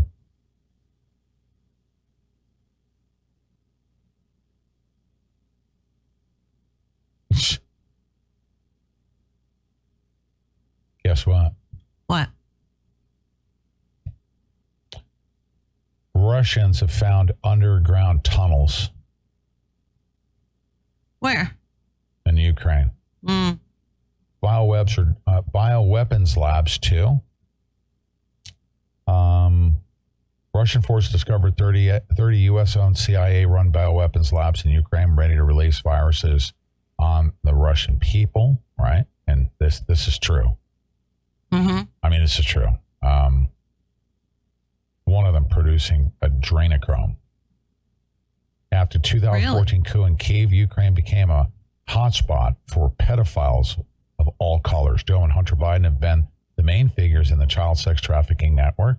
Joe Biden had a villa with a huge underground network of tunnels and adrenochrome and organ harvesting factories. And I've known about this stuff coming out.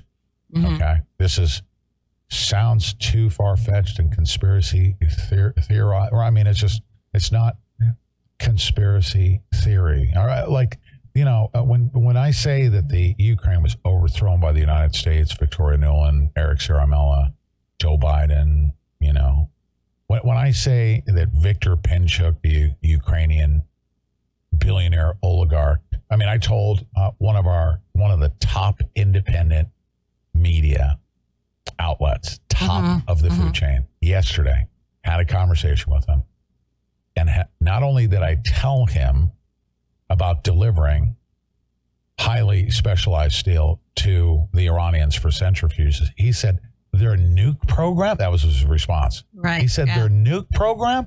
I said, yes, their nuke program. And he said, and this is documented? And I had sent him the document, but I was talking to him first. Mm-hmm. I said, documented. And he opened it up. He said, holy crap. Mm-hmm. Holy crap. And yeah. and there was a a Newsweek article written about and and they say, "Oh, it's all a conspiracy theory." Watch this. I'm going to show you something. Watch. Mm-hmm. It's a conspiracy theory. Hmm. yeah, it's just a conspiracy theory.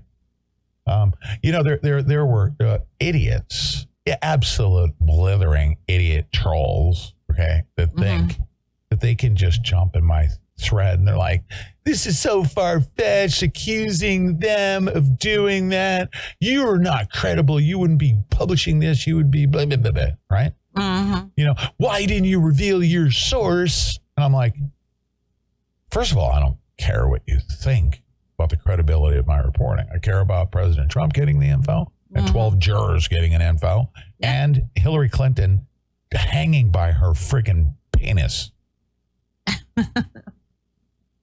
oh boy. when she's arrested, tried, convicted. Right?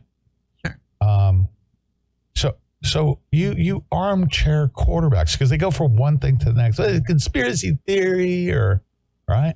Mm-hmm. Say, oh, it's a conspiracy theory. Why didn't you reveal your source? This is why didn't you come out about this sooner? They say that that's the that's the other thing. Mm-hmm. Why didn't you report on this sooner? Well, I, it's very suspect, Peter Santilli.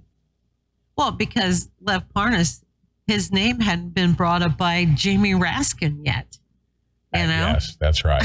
I mean, Watch, watch this. and you did report on it when I this did. happened. Yeah. We And- talked all kinds Listen, of stuff I don't. about Parnas and the only reason why, uh, the only reason why that thing was posted was for insurance policy. It's not because I was trying to win a popularity contest. Mhm. Okay, like people think that they're just sitting there like a bunch of freaking consumers. Right, saying, mm-hmm. "Oh, well, we're going to be the arbiter of truth, and we're going to question your credibility." No, I posted it there. You're, you're a freaking feeder. You're a feeding observer of what I'm doing. I posted it mm-hmm. there because it couldn't be deleted.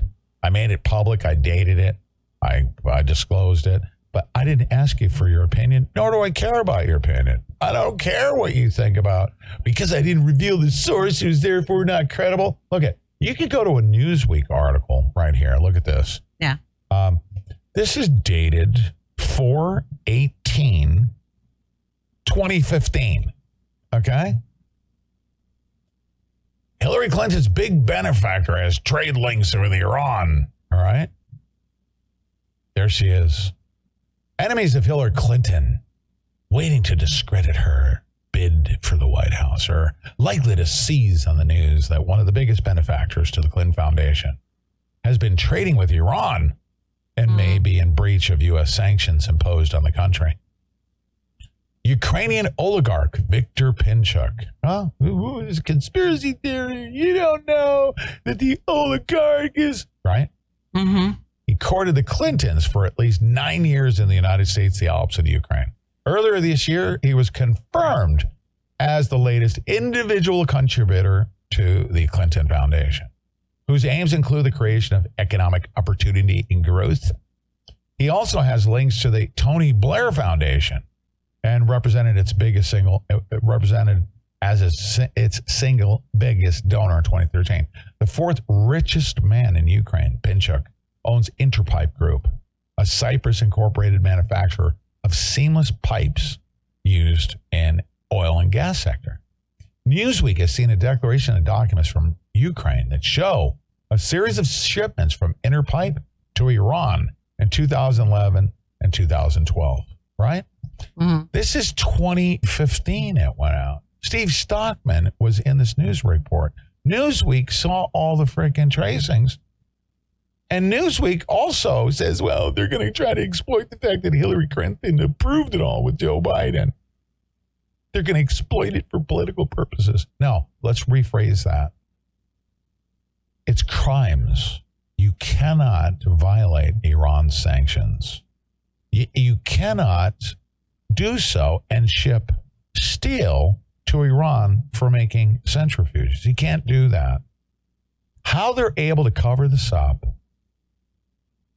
constantly Mm-hmm. is beyond me, right? But the mainstream media, Fox News in particular, go down to the border and take pictures of and video of Jim Jordan there with his sleeves rolled up, talking about the border needs to be shut down. Mm-hmm.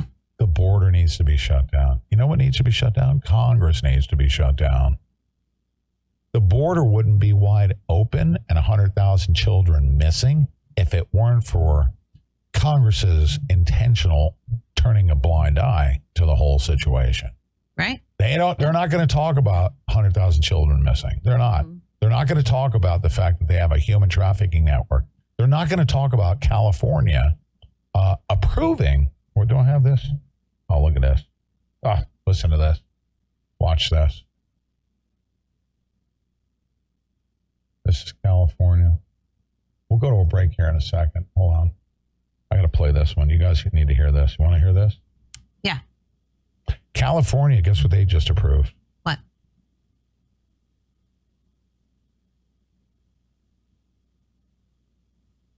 What? Healthcare for all illegals. Oh, yeah, yeah. Huh? Yep, they sure did. They proved it. Isn't Yeah. that great? Yep. For illegal. They'll be able to vote. They can join the military. They can get a freaking chimichanga on the uh-huh. corner and just put it on their government freaking handed EBT card. Yep. Now they have health care. Yeah. Now they're gonna now they're gonna get free health care. Mm-hmm. Also, starting January 1st, California will become the first state in the nation to offer health insurance to undocumented immigrants. Under the expansion, more than 700,000 people between the ages of 26 and 49 will be eligible for Medi-Cal. CBS 8's Rocio de la Fe takes a look at the new law and how immigrant rights advocates are reacting. Immigrant rights advocates call the expansion of health care for undocumented immigrants a major milestone in California. This is really a really major step in in California. Advocates for immigrant rights are celebrating a monumental victory in the fight for more inclusive health care. I'm so grateful again. I think it's really Yeah, you know what? Uh, I figured something out. Mm-hmm. There's something called. Have you ever heard of Uptalk? Yes. Upspeak. Upspeak and Uptalk. Uptalk, right? Mm-hmm. The mainstream media does Downtalk, Mm-hmm. right? Like what's her name? Raditz, right? Yeah. Right? They do. In California, illegals are gonna be doing things. That, that's down talk. It's a mainstream media thing. Can I can I play this again? Yeah. Listen to it. She's gonna say, and we just discovered right? Listen to her downspeak. Watch, watch, watch, watch, watch. Oh, also, starting January 1st, California will become the first state in the nation to offer health insurance to undocumented immigrants. Under the expansion, more than 700,000 people between the ages of 26 and 49 will be eligible for Medi-Cal. CBS 8's Rocio de la Fe takes a look at the new law and how immigrant rights advocates are reacting. Immigrant rights advocates call the expansion of health care for undocumented immigrants a major milestone in California. In This is a really major step in, right? in California. Advocates for immigrant rights are celebrating a monumental victory in the fight for more inclusive health care. I'm so grateful again. I think it's really, really important to uh, think about how big of a precedent this is for the entire nation. Nettie Velasquez is the border policy coordinator at Alliance San Diego. She's a DACA recipient who has been fighting and advocating for health expansion for years. For years. a lot of undocumented people and you know a lot of low income people um, because they don't have access to these resources they wait until the very end to to hopefully receive some care and by then it's too late and we shouldn't have to have people you know waiting until they're feeling ill to go to the doctor we should have preventative care and that's why this is so important Those who are eligible will be able to qualify for Medi-Cal, the state's health insurance program for low-income individuals. Medi-Cal offers access to primary and preventative care, specialists, prescription medicine, and more. Also, starting January 1st, California will become the first state in the nation to offer health insurance to undocumented immigrants. Under the expansion, more than 700,000 people between the ages of 26 and 49 will be eligible for Medi-Cal. CBS 8's Rocio de la Fe takes a look at the new law and how immigrant rights advocates are reacting. Are reacting, mm-hmm. right? It's it's downspeak. If you, you know what the opposite is of downspeak? What? Upspeak. Sure.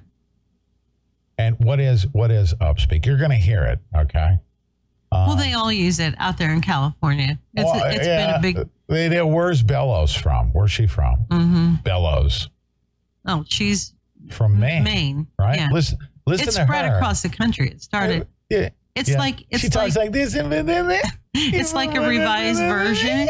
It's question mark at the end of everything. right? it's like a revised version of of the what did they the the California girls? What was that? What were they called? Valley Girls. Valley Girls. Yeah, Yeah, the new. that's what it is. Here, listen. The Yeah. government officials speak this way. Did you know that? Listen to this. Listen. And uh, Secretary Bellows would love to hear about your thoughts on like our the biggest threats facing uh, our democracy What the hell's wrong with her? But go ahead. at this point in time. Well, what Secretary Griswold just said, and said? What she did said, Mm-hmm. huh? named, is something that was unimaginable two years ago or 10 years ago, and that is election sabotage. It is a crystal clear example of what's happening all across the country. So we need to organize. We need to organize. Question mark? yeah. Yeah. Sabotage. Some people have it really, really, really bad. huh? Yeah. Yeah. To make sure we have better leaders in Better positions of power to fight back against that. Better Uh, leaders. Secretary Benson talked about uh, voter suppression, and that's something that when we started our careers at the ACLU and Southern Poverty Law. Voter suppression. And the Southern and the Southern Poverty Law Center. Southern Poverty Law Center. and we're Yeah, going, yeah. right? We understand that we can't stop Trump. uh, we can't jail him before he. So we're going to take him off the ballot. Question mark? Law Center is fighting back about systematic, structural voter oppression, targeting specifically Black and Brown voters. It's rooted in white supremacy. That is something we have to continue to do work on. And Secretary Merrill talked about the For the People Act and the Freedom to Vote Act. We must have federal standards all across the country. And then finally, just to echo my colleagues, this is rooted in a deliberate and organized campaign to discourage people from participating in our democracy. It is an attack on our very democracy itself because when everyone participates, everything that we care about, social justice, When everyone participates? Question mark? Mm-hmm. Sounds like she's got lots of questions. yeah. Huh? She's insane. And, you know, and they always call everything something that's the exact opposite when they title a bill, right? Yeah. Right? Like they they would never title a bill, you know. They'll title a bill. Okay, here, here's an example. All right. Uh, Like a pedophile would title a bill like, don't worry about it. I won't stick it in your four year old pooper bill. Right? What? And, and they call it the Protect Children Act, right? Mm-hmm. What it means is, right, when they say don't worry about it, I won't be pumping ketamine into your system so your ass doesn't hurt when I rape you, uh, uh, Desmond the Amazing, right? Mm-hmm. They, you know exactly what you're going to get when they say don't worry about it, right?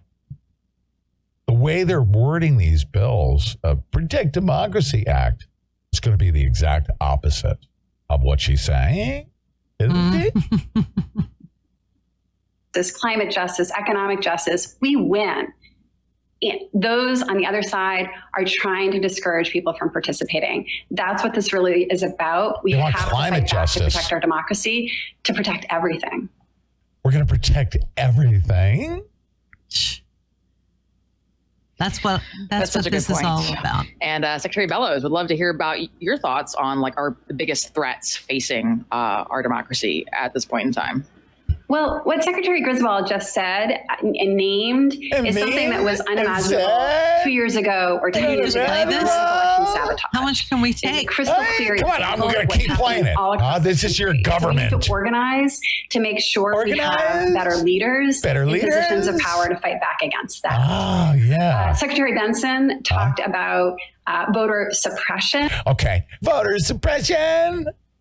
Mm-hmm. I want napalming of that crap legalized. My goodness. What? legalized. Oh man. You know who I'm going to vote for? The person that I believe is going to at least get as close to my desire to napalm communists. Right. A- At least close. If you get close, we'll play hand grenades and horseshoes, right? Getting close counts. That needs to go. Oh, you know what? She was voted into office. She was voted into office? she was. You know what? Oh man, it I says just- more about people in Maine than it does about you I- know. I'm gonna I'm gonna just break away for a second. You ready? Yeah, I know you're going to take a break here. Huh? I am. I You ready? you're ready too. Yeah. Here we go. There she is. I learned, And uh, Secretary Bellows would love to hear about your thoughts on like our biggest threats facing uh, our democracy at this point in time. Well, what Secretary Griswold just said and named is something that was unimaginable two years ago or 10 years ago, and that is election sabotage. It is a crystal clear example of what's happening all across the country. So we need to organize to make sure we have better leaders in positions of power to fight back against that. Uh, Secretary I don't Benson. know how much more of this I can take.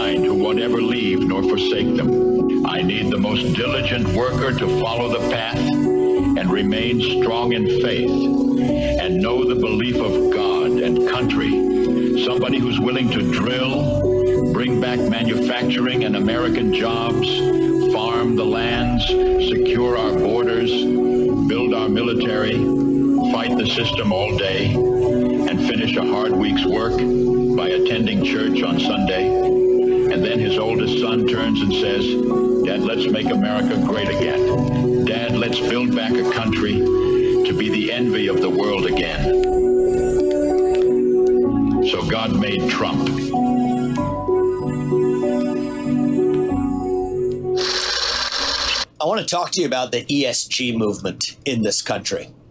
A lot of people actually, when I'm running for president now, they got to know me this past year, say, hey, love what you're saying, but you came from nowhere. It's not quite true. If you've been following me for the last several years, I've been arguably the leading opponent in terms of actually doing something to stop the ESG movement and its spread in America. I'll tell you what it is, and it's not some technical financial concept alone. It goes to the heart of what the American Revolution was actually fought to protect self governance in this country. ESG refers to environmental, social, and governance factors. Sounds benign enough, and then they make it an acronym to make it sound boring. That's on purpose. The more boring it is, the more you have to pay attention. That's my rule of thumb. It's designed to be soporific, to put you to sleep. Anyway, what they're doing is this refers to a trend where they're using your own money, not your votes at the ballot box, something far more regular, something far more daily, your own money to vote for environmental, social, and governance agendas in corporate America's boardrooms that you didn't support. How are they using your money to do it? It's your 401k account, your retirement account, your brokerage account that holds stocks. It holds these shares, okay, shares in publicly traded companies.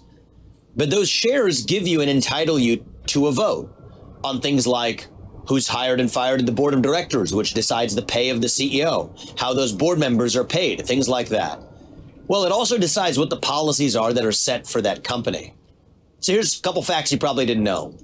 Most of you probably had your money used to vote for scope 3 emissions caps at Chevron in the last several years. Did you know that? No, you didn't. Did it advance your best financial interests? Absolutely not. In fact, scope 3 emissions caps constrain what a company can and cannot do. It says they have to reduce the emissions caps not only of their own company, but reduce the emissions of their entire supply chain. There's no way that works in the interest of Chevron. But they're using your money, which is used to own shares of a broad stock market basket that includes Chevron, to constrain what Chevron's able to do in the name of this ESG movement. Your money was almost certainly used in the last couple of years if you if you own money in broad index funds or the stock market via BlackRock or State Street or countless others to vote for racial equity audits at Apple a couple of years ago. Now, does that help Apple become a better company, more competitive with Chinese competitors or others who don't have those racial equity audits in their hiring practices? Of course not. It's worse for Apple. And the funny thing is, actually, even the boards of Chevron and Apple were against each of those policies before the shareholders, who are the shareholders? You, your money, was used to vote in favor of those policies over the objection of the management teams of those companies. So that's what's going on. That's just those are two examples among many. Your own money is being used to advance agendas that are counter to your own views, but even more perniciously, against your own best financial interests. That's what the ESG movement is all about. It's effectively blue state pension funds and government actors being able to use financial institutions like BlackRock to do through the back door what they could not get done through the front door under the Constitution of this country. This is arguably the largest scale violation of trust, fiduciary breach in human history. A fiduciary breach refers to somebody who's managing your money. They owe you a fiduciary duty. That's the highest duty of loyalty that they could owe you.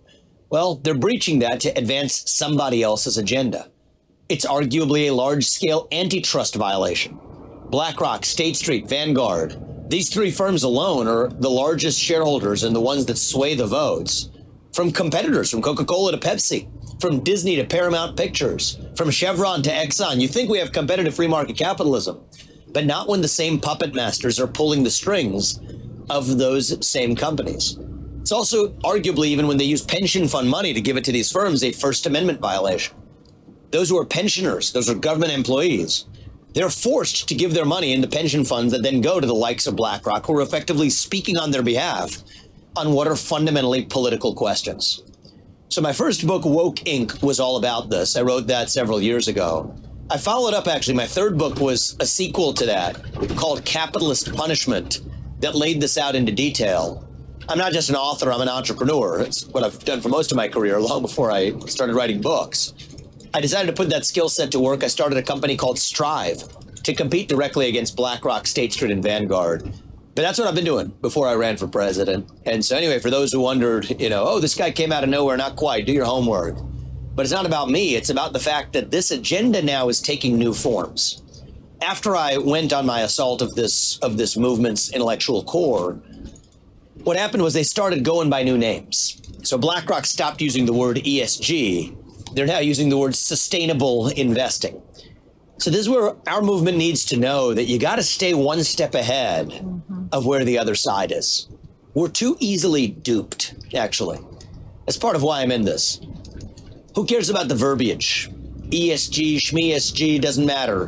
DEI, CEI, it doesn't matter. Forget the acronyms. Get to the heart of what's going on. And in this case, your own dollars are being weaponized against your own best financial interests. But now in an election year, it gets a little bit more pernicious than that. It takes a darker turn. Larry Fink, he's the CEO of BlackRock, a board member of the World Economic Forum, the guy who's the king of this woke industrial complex, arguably the most powerful person in the private sector, deciding how shares are voted in corporate America's boardrooms. But in this election year, it's taken a darker turn. They're not just controlling corporate America. They're not just controlling the way the political process is run through the super PAC industrial complex and otherwise. They're controlling the party that you think you're a member of, the Republican Party itself. And I think there's a game unfolding in plain sight that people have missed. A lot of Republicans, I think, have been trained. We should have been. Not even Republicans, Americans. Forget the Republican Party. They're just a subsidiary of this ESG movement in its own right it's deeper than that. There's something else going on in plain sight this year where the same puppet masters who are pulling the strings of corporate America are now pulling the strings of, I think, the political process, including in the Republican Party itself. That's a devious game. I'll have more to say about that soon. But for now, I just wanted people to understand the table stakes of what's been going on in the ESG movement. That's bad enough. Understand that. Understand how your 401k account, your brokerage account, et cetera, is being weaponized. That's step one. Once you understand that, we'll get to the devious part of what's actually happening in 2024. I want to talk to you about the. Hmm. Yeah. Guess what? Okay. Interesting that he would come out uh, the day after you were talking about this. Uh, and and talk about this. But I didn't know that he had written a book on it. Uh, that's news to me. We'll have to get that. Mm-hmm. I, I'll tell you what. listen, a lot of people- right on target. I He don't is. care what. He is. I don't want. I don't want to hear anybody. Yeah, but he's a big. Yeah, yeah. The yeah, butters. Get out of my way. Yeah, I'm but- liking everything he's talking about. yeah, but. Mhm. yeah, but here's the thing. Here's the thing with him, and that is, is now he is actively beginning to up his game into this election year. We're heading up to the election now, and he is out there saying that Trump is to, you know, we need to replace Trump with somebody younger, and that, and he's also saying that there is no way in hell that the powers that be are going to allow Trump to be the president of the United States of America. And wait a minute. And so he's telling everybody effectively what you need to do is surrender to what they want, you know, what the left wants, what the commies want, what the Marxists want, what all of these people that he rails against every single day and that he calls corrupt, right? And he says that we should surrender to them and vote for Vivek Ramaswamy hmm.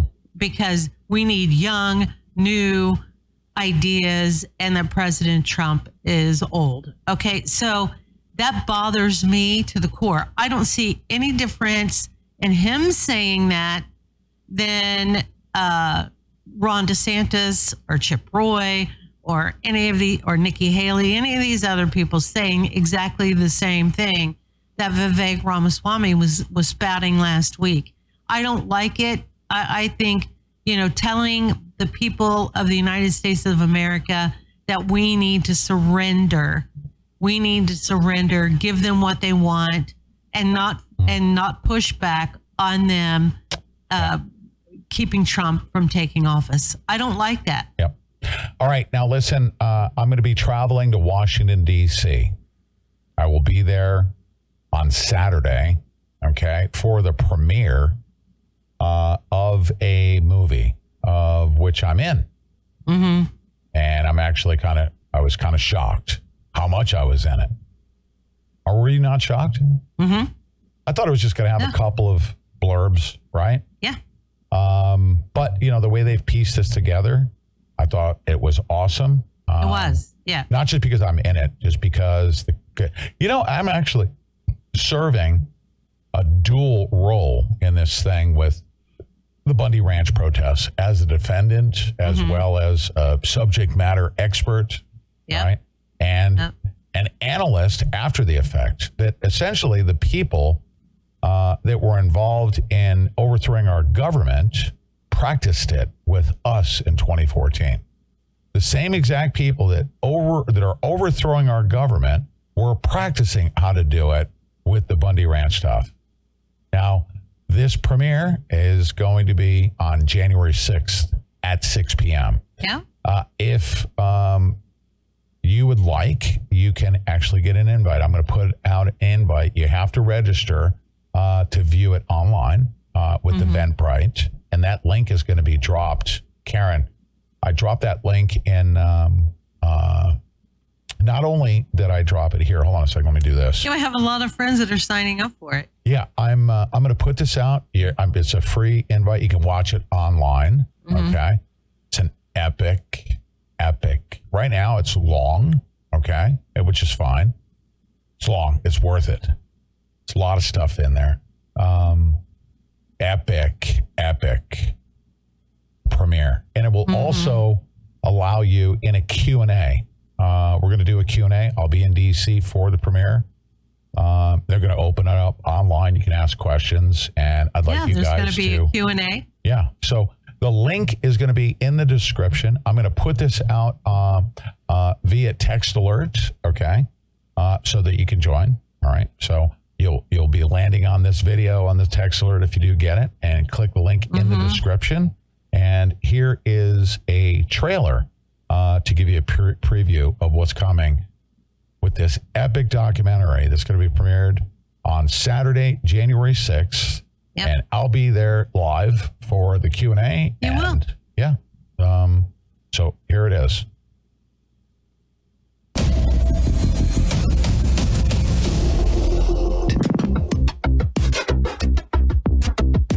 When the trial ended and they were acquitted, the Bundys were acquitted and the attorney was tased and, and that whole scenario happened and they were immediately grabbed and then taken down to Nevada. I knew something was horribly wrong.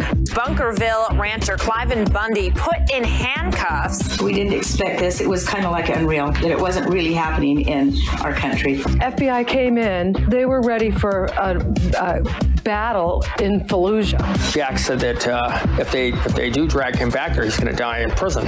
Why did he take the plea deal? They said that if he didn't take it, that they were going to go pick up his friend Jack Comerford, who had cancer. Oh, anyway, um, the judge herself calls a sidebar, and Eric Parker is ripped from the stand and no longer allowed to testify. Throughout the whole ordeal, um, in the beginning, I thought, well, I've got my, my Sixth Amendment right to um, a, a speedy trial. I've got a speedy trial right. And, and then, boom, I got no speedy trial right. Well, I've got the right to, to call witnesses. And then, boom, we, we, we don't get witnesses to get around that. And then, so, well, okay, I- but I've got the right to testify on my own behalf. And that's what's going to save me. You know, I kept falling back on the Constitution. I just had my last defense taken away from me. Our legislator, Dorothy Moon, took it upon herself in writing a letter and gathering support. We helped facilitate gathering signatures for that letter. She turned that into Raul Labrador. Raul Labrador took that letter to Jeff Sessions, had a personal meeting. The second trial ended. We had um, an 11 to 1 to acquit. And then I heard they were going to have a third trial. The unethical, potentially illegal behavior uh, that was highlighted by Special Agent Wooten as a whistleblower in an email that, uh, or, or it looks like an email, uh, that we have confirmed the veracity of. What's the impact of the Larry Wooten memo? Answered prayer. when she gets the evidence of the snipers and and it's on the record they're snipers she immediately is like i threw a guy off the stand for mentioning snipers um, yeah my husband Societally speaking, and in our law, we agree that a person who has been convicted can be subjected to punishment. But when you are not convicted, you cannot be. And Ammon was chronically punished. As a citizen of Idaho, it was our duty to stand up for our fellow constituent, Ammon Bundy. There's moments where I needed needed my better half. Now, I've been a political prisoner for 700 days. I came in here as a free man. I ain't even leave as a free man. But I never dreamed that they would hold him without bail for two years. But I never imagined it would take two years.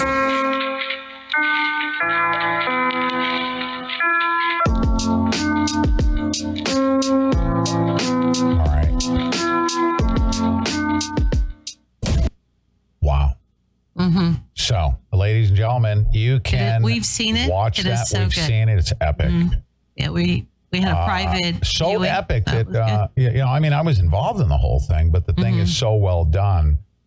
I mean, my heart was racing multiple times. Uh, this is this thing is an emotionally charging mm-hmm. um, event in history. Right. So we And were I was- speaking I with was the a part- producers, right? Yeah, I was part of it. The producers invited us to a, a special private screening. and the director and the writer, and we were talking about um, how timely this is it's so perfect for now. Yeah. I mean, how timely it is that this portion of the final verdict, uh, episode two, is now coming out. You can catch Yeah. episode one over on YouTube if you guys are interested. Yeah. But I, I mean, it is so well done, and I was so pleased with it. Right. Um, so Saturday, make sure we're going to be dropping those links. So make The, sure that the you link guys get is also up. in today's live show episode right now. If you're watching live show, it's Yeah. in the description. Angie, if you want to grab that, it. Karen, if you guys want to grab that and start uh, It's dropping in. so it's also in the the description. They'll be dropping Mm-hmm. it uh, in the chat. Uh, as a matter of fact, I'll drop it in the chat right now. Um, There it is. Uh, you can register to watch that. It's a special online screening and a Q&A with the defendants, one of whom is going to be yours truly. Mm-hmm. So so Yeah. join us. Yeah. Yeah. Uh, it, it really, it really uh, does show. somebody said I've never heard of this. Uh, Oh, really? I, which is which is See, that's why we do what yeah, we do. Yeah, this is exactly why we do what we do. yeah. Um, You guys will be amazed by it. If Yep. you haven't heard of the Bundy Ranch and you didn't know that this happened and you're new to our show, Pete sent, spent everybody almost needs you need to see it. What? Pete sent, spent two years incarcerated over the Malheur National Wildlife Refuge occupation and then in Nevada. Uh, and and we're talking about And faced four life sentences, Yeah. by the way, yeah, you really did. for doing what I do each and every day. Mm-hmm. We're just doing this. Um, they couldn't have it because 10 hours after I exposed Hillary Clinton taking uh, $130 million to the Clinton Foundation for Uranium One, Mm-hmm. that's 20, 10 hours after I reported that. I was the second reporter to do that. 10 hours later, uh, Loretta Lynch had signed off on my arrest warrant. I was put in shackles and I wasn't released for 619 days. Yep.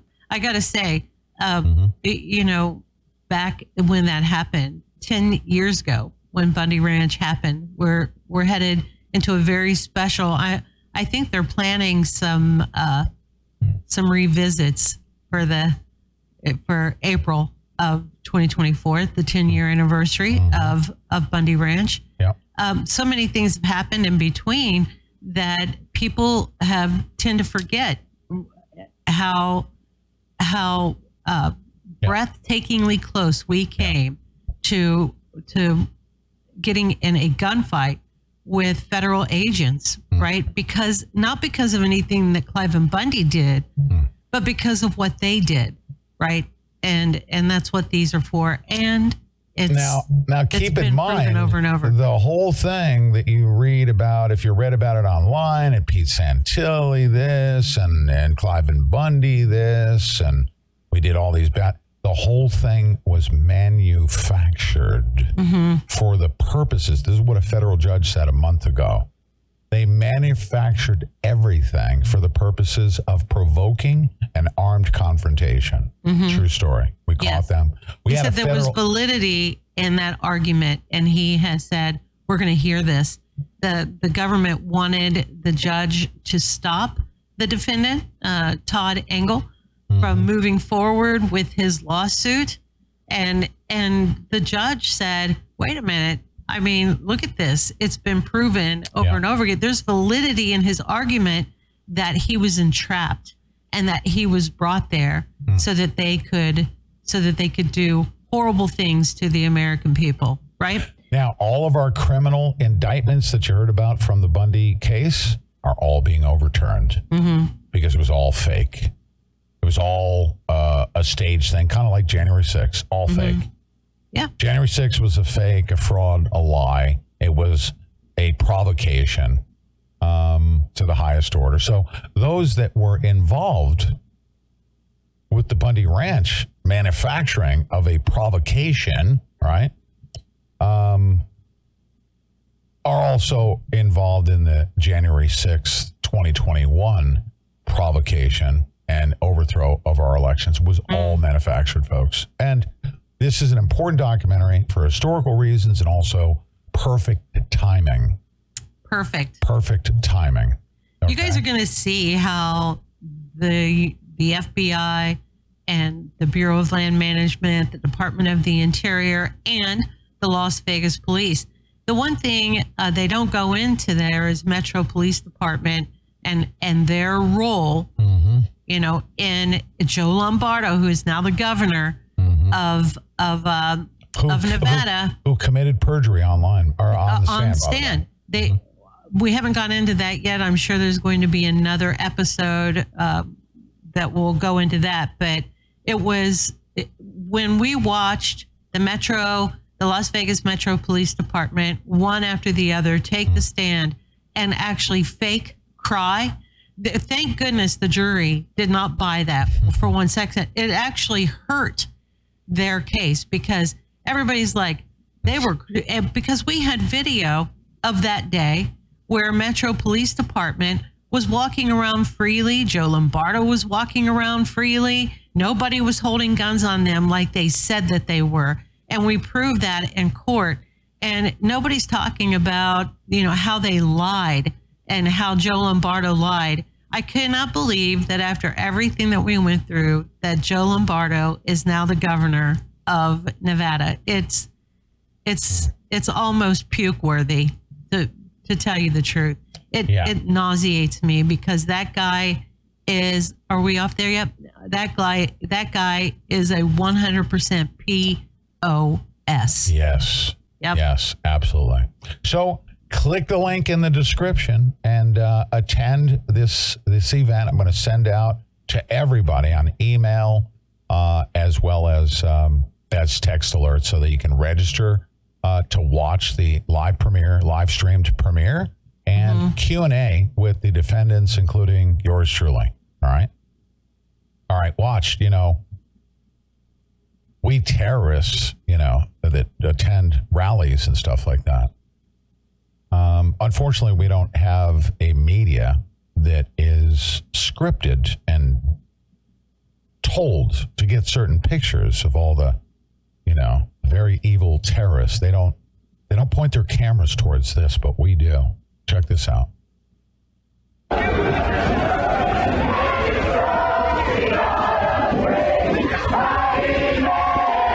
Oh, by the way, uh, how many of you have heard this singing, these prayers by our patriots in on Washington D.C.? How many of you have seen that in the mainstream media? No, you won't. Uh, How many have you seen it at the January 6th committee hearings by Liz Cheney? Nope, you will not.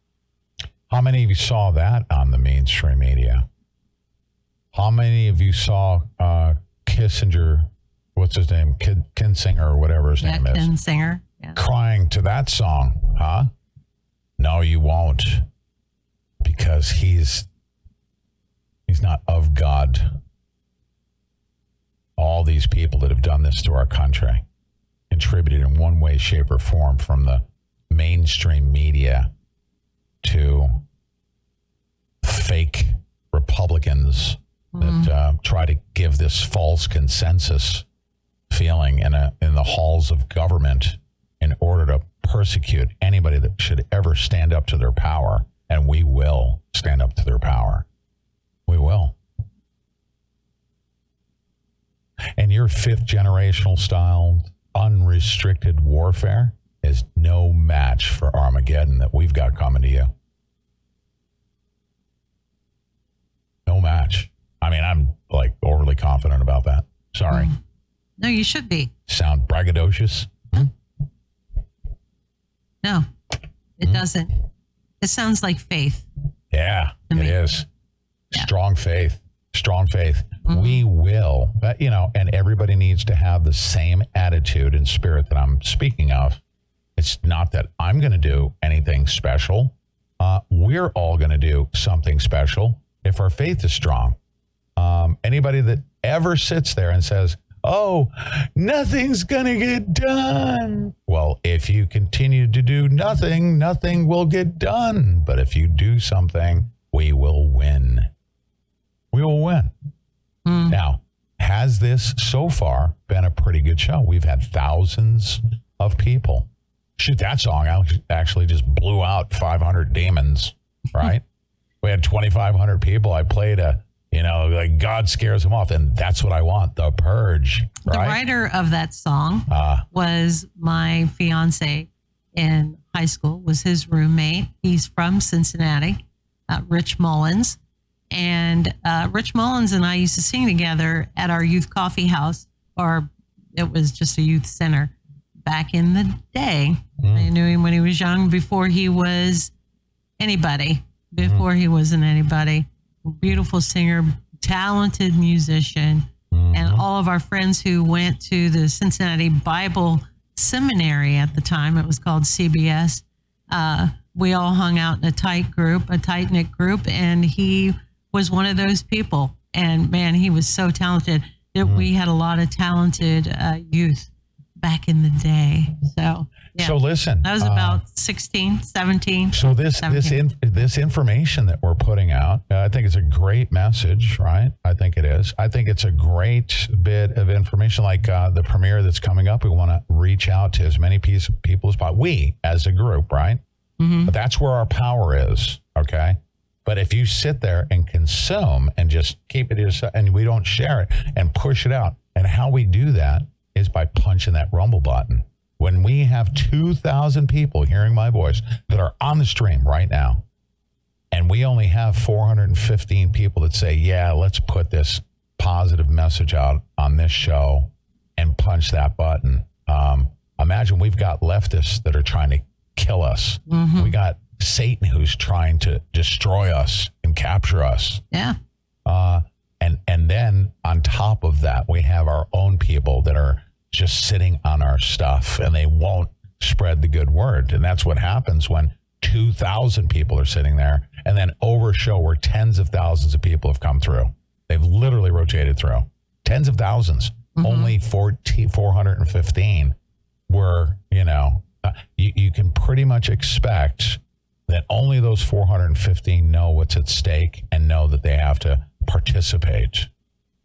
And that's how we win. And we will. And and there's nothing to stop us. Mm. Nothing. Zero will stop us. Not even not even Hillary Clinton. Not even. Mm-mm. No. So make sure you punch that rumble button. Okay.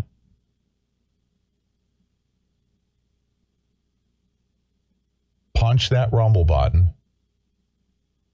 Share the good word. Get everybody to join in to watch that documentary. Everybody says everyone needs to see this, and not everyone is pushing it out to be seen. Mm. That's sad, isn't it? It is sad. It's sad. Why? Why is that? And we and we can't say, oh well, that doesn't apply to our show. It does apply to our show. We literally watch that we're a microcosm of what's happening in America. A very small portion of our population and a small portion of our viewership is willing to do what it takes to to be one of God's warriors and win. And that's okay with me. Because guess what? If I have to do it by myself, I'm going to do it because I don't need anybody else. I have my God right over my shoulder. Amen. Mm.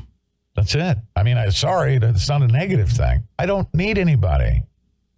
I don't need a critic. I don't need uh, acknowledgement. I don't need accolades. I don't need to win a popularity contest. Contest. I don't need the aggravation. I wish I could be doing like sports or something, or you know, maybe comment on the, you know, the cricket match in overseas or the Formula One race, or I don't know, Mm. whatever non woke sport commentary. I wish I could. Um, but I got to do my part. If there's one person that I can awaken, and and let's see, I'm going to hit the button again just to see if everybody sobered up and snapped out of it. We should 2,000 people, right? Just heard what I said. We went from 415 to 436. Everybody else hiding like cowards. what? Like Thumbs evil- up, everybody. no, I mean, you should. It's not for me. Yeah. I don't care if it goes anywhere. We care if it does. We care. I, I don't care if you uh, don't like my God. I don't care. Oh, well, I do care that you come to like him on your own. You can't. You're not going to be forced to do that. You know. I mean, it'd be great if I could just force everybody to hit that button and save themselves. I wish I could go grab everybody off of the line in front of the Zyklon B chamber and pull them through the fence. Can't do that. Can't do it. They have to run um, voluntarily.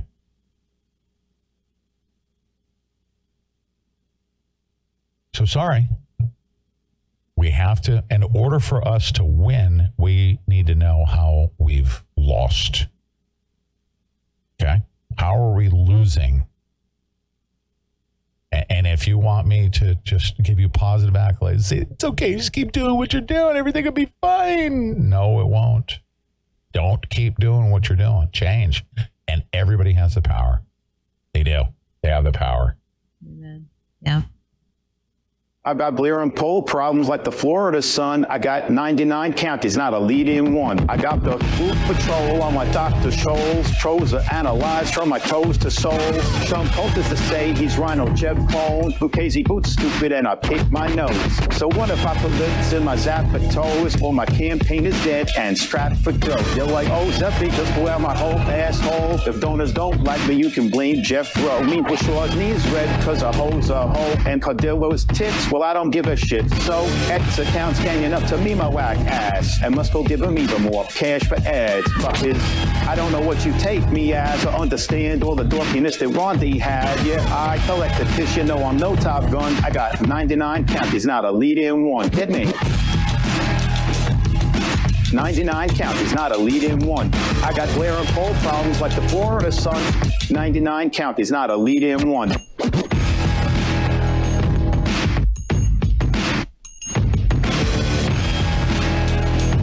The Dilley meme team and Ramble Rants. They're just putting it out.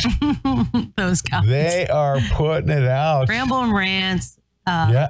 over on X. If you Oh, guys are yeah. not part of or following, You got to follow Dilley meme Ramble team. Rants.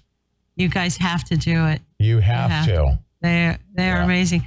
Uh, if you're offended by language, and you know, if you're offended by language or people going after, uh, uh, who who are they going after these days? They're going after Ron DeSantis still. That never gets old. And and and of course they're going after uh, Robert F. Kennedy Jr.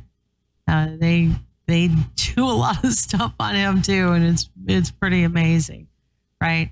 And uh, but I haven't seen them go after Vivek yet, so I'm a little surprised by that. But uh, still, these guys are amazing. They are totally amazing. So man, you guys got to get over there and follow these guys and spread the word and uh, share their material. They've been at this for like two years now. You know, I I was looking in, I was clearing out my phone of old memes and stuff that I saved, and I found an old um, screenshot that I took in 2019 of Brenden Dilley saying something in 2019. Really? Yeah, Wow. yeah. I didn't delete it. I'm gonna share it with everybody Watch. on over there on X. Here's another piece. that guy I think you guys. I think you guys will love this. Here it is. Watch.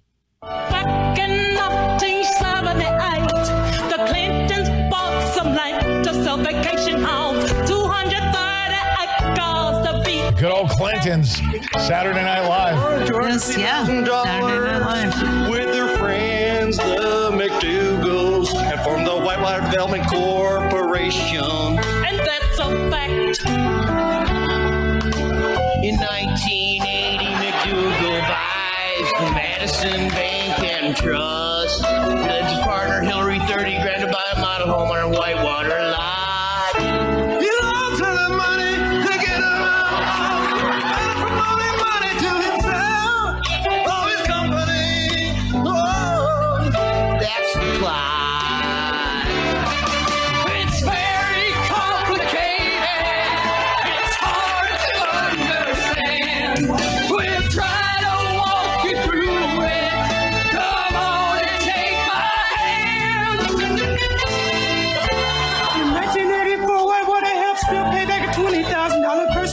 Cherry Valley Bank. And the Clintons claim the payment as an interest deduction on their tax return.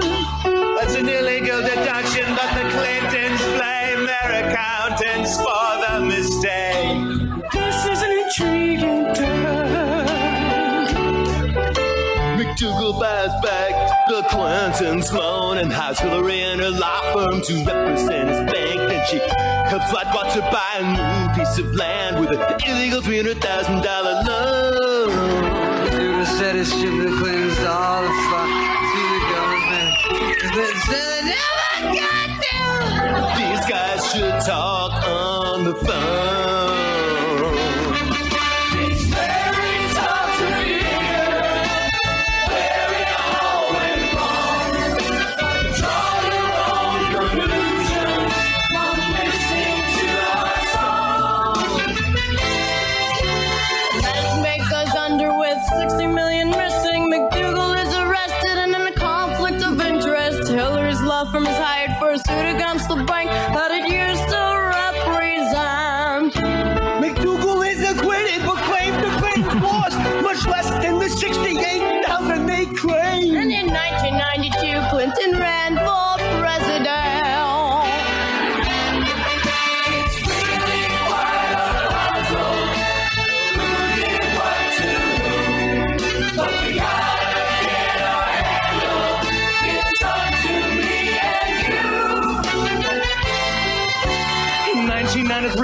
Foster, the Clintons' friend and attorney, who worked at the same firm as Hillary, filed long overdue taxes for Whitewater, which contradicted most of the established financial numbers. And after his suicide, important papers were removed from his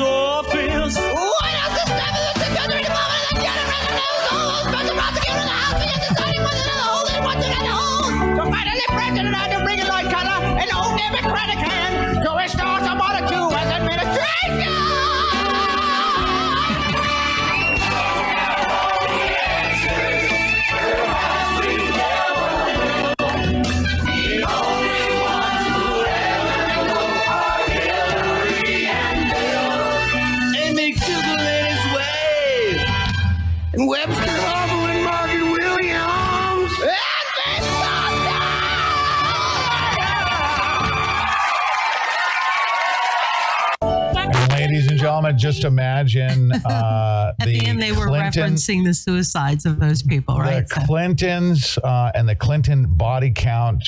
Okay, Mm-hmm. uh, were never never able to take themselves down with their reality. But I'll tell you what, uh, this release has absolutely destroyed Hillary Clinton, and I love it. Don't you?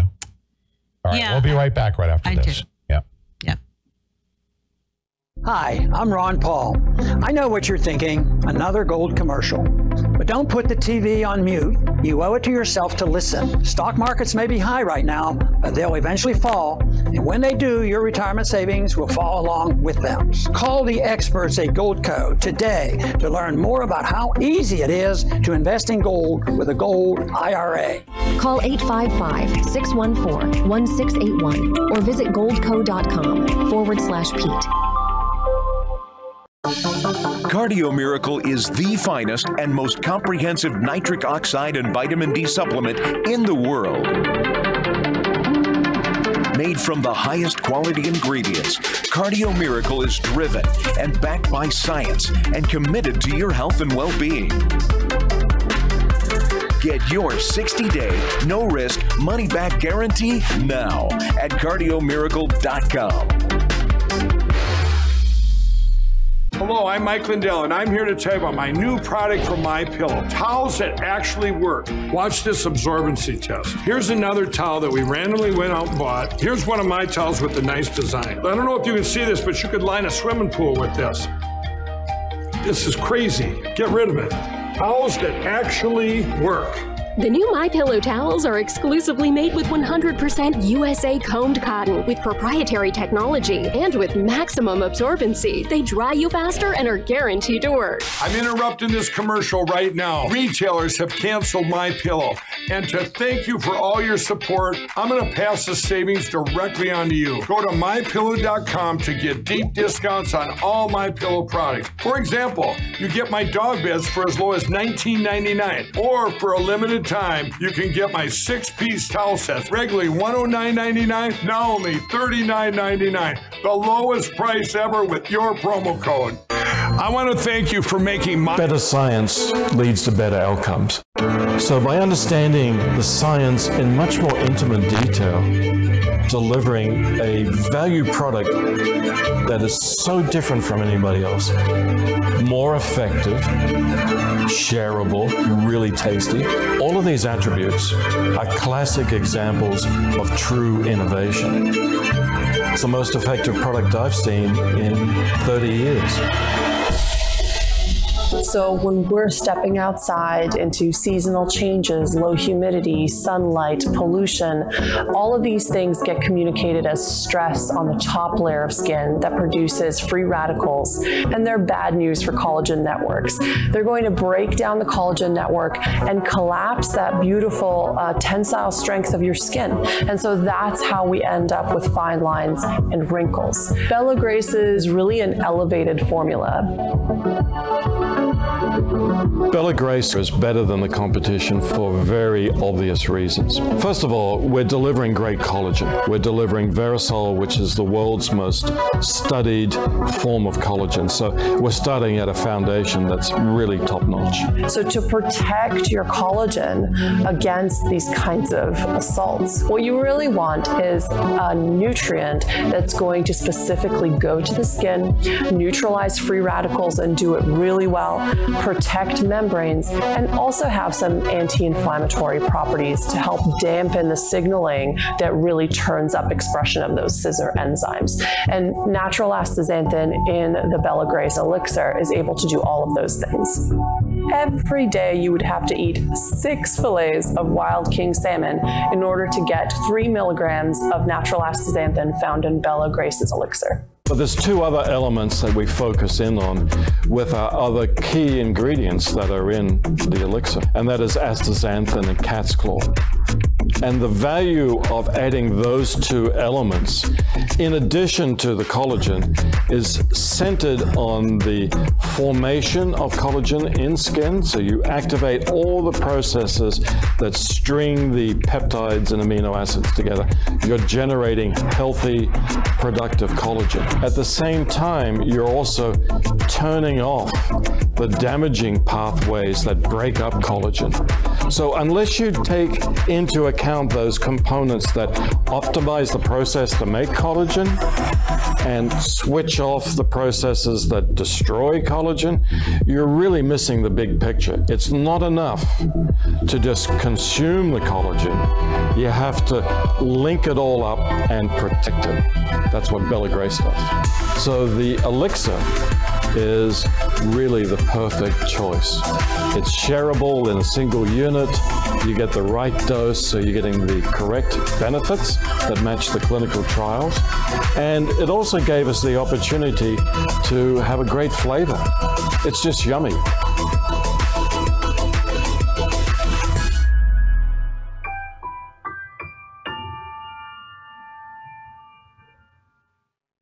That's right. And uh, it is yummy. Yes, it is yummy. We're partnered uh, with Bella Grace. We Yeah. believe in the product, and that's a nice little educational piece uh, that tells you a little about a little bit more about why we're you know so raving about it. Uh, and you can go to pete.bellagraceglobal.com yeah. uh, to order yours. Yep. And if you uh, say, well, you know, I can't, you know, I don't have the discretionary income to order anything additional, well, guess what? You can uh, through referrals because it's uh, direct marketing and influencer marketing, as in, you know, offering it up on shows like this. A small portion goes towards our show. Um, and you can actually pay for your product through the referral network. All right, Deb. Yeah. Uh, So I'm I've gonna- been using uh, uh, the elixir for three weeks, and um, just last week I started using their skincare products, and I couldn't be happier with it. It's fantastic. Awesome. Uh, one thing that's not gonna, it's tough to segue from happiness to not so happiness. Oh boy, Yeah. what have we got? Listen to this final commentary on our way out. Mm-hmm. But let's keep in mind these people that are wanting to come here, they want to come for a better life too. They have kids too. They have a heart too. They so we don't need to be disrespectful. We don't need to talk about them as criminals. They're not. They're families that want a better life and they're desperate to get here. But let's keep in mind these people that are wanting to come here, These people are illegals. come for a better life too. Sure. They have kids too. Yeah. They have a heart too. Yeah. Mm-hmm. So we don't need to be disrespectful. Oh, no. We don't need to talk about them as criminals. You know what? That They're guy not. that robbed the bank, uh, he was just looking for a better life. He had to put food on the table. So he stole the money from the bank. You don't need to call him a criminal. He is just, he's got good intentions. He's got a good heart. So, Nikki Haley. He just wants more money. Well, when I So he listen, stole it. listen, when I listened to her, Pete, remember just a couple of weeks ago, Nikki Haley was talking about we should police people's speech on social media and in the public square. That we should police and from their, you know, people that are talking and have opinions about the current news and what's happening. She said that there should be um, policing of that and that people should actually be punished for such things. And and then um, it has also come out that when it, it, one of the reasons she is a First Amendment nightmare, this woman. All right, she is.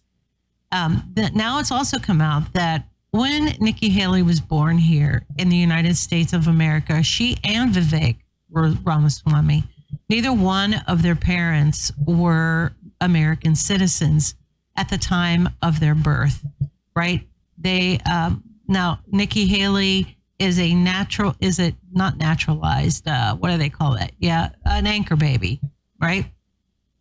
And there is A sperm receptacle. there is a strong debate as to whether or not she, people like her, and people like Vivek Ramaswamy are eligible to be the president of the United States of America because neither one of their parents were born here, right? They were immigrants uh, here on visas. And so um, in her case, I think Vivek one of his parents. I'm not real sure, but there's a question about him too. The same thing that happened with Barack Obama, of course, right? Where was he born? You know, uh, is he legitimate? This question is being raised in a serious way uh, about about Nikki Haley, and um, yeah, I think it's something that is going to be debated along the way. So here she is talking about immigrants coming to this country to, and that we shouldn't punish them, right? And that uh, they aren't criminals. And there's a reason she's doing that. Uh, it's all political for her, right? She's going to make that. She's going to make that part of her campaign because that there's a question about her question about her legitimacy. So uh, we need to keep an eye on that. But above all that, she is once again out there saying that we have to police speech, that we cannot call illegal criminals people. We can't call people that are coming into this country illegally. We we can't call them criminals. We have to stop that. We have to stop doing that. So there you go. So hilarious, isn't it? hmm Yeah, I mean, you know, we've got the, we've got the same thing happening with her that we had with Barack Obama and many other people. Remember, Bill Richardson was the same way. Ted Cruz. People, there was a question about whether or not Ted Cruz was even eligible to run for the presidency. He was in the same situation. Not both of his parents were uh, citizens of the United States of America where he was born. People who were born outside Yeah. of the United States of America are suddenly running for president in this country. So, yeah, there's a big concern. Yeah, I've uh, I've weighed in on the illegal immigrant thing, and Mhm. sure, we want to, you know, I guess welcome them. They should be coming here illegally, but they're being used as pawns in this whole scheme. Well, to, to say that an illegal immigrant is not a criminal and try to push try to push us to start and and you know social engineer us to stop saying that is I don't think a very good thing for a presidential candidate to be Before doing. we go to the final break and out, and by the way, I'll be doing an interview if you come into our locals channel. Uh, by the way, uh, I'm going to be doing a giveaway.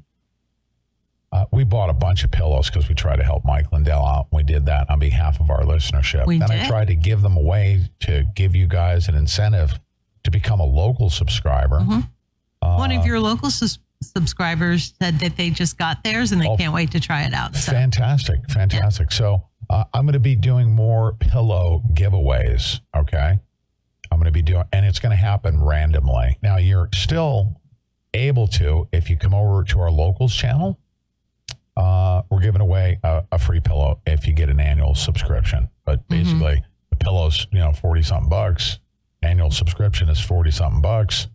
It's a it's a wash. Um, but we need your support. So if you go to petesantilli.locals.com or if you're on Rumble, best way, hit that join button when we're done. By the way, thousands, tens of thousands of people actually, because of the rotating in and out. You know, when you see 2,000, the ro- people rotate in and out.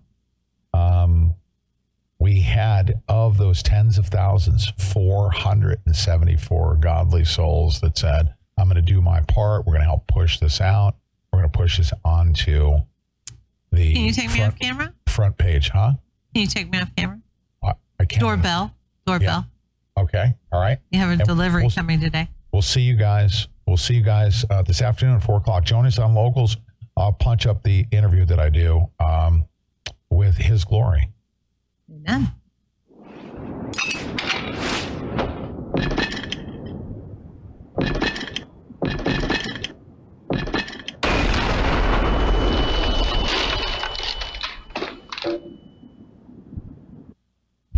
ladies and gentlemen, an illegal entry into this country, okay? Even though we love them, we want them to come in, we want to give them asylum status, we don't want them to go anywhere else if they're coming from a war torn country. But because they're in the hands of the coyotes, because they're in, ha- in the hands of the drug cartels, they're being told to come across the border outside of the Border Patrol facility. Why? So that the drug cartels can, can escort their drugs up because they know the Border Patrol agent is going to be taken off the line. We must tell all of the immigrants if there's Five million of them that come here.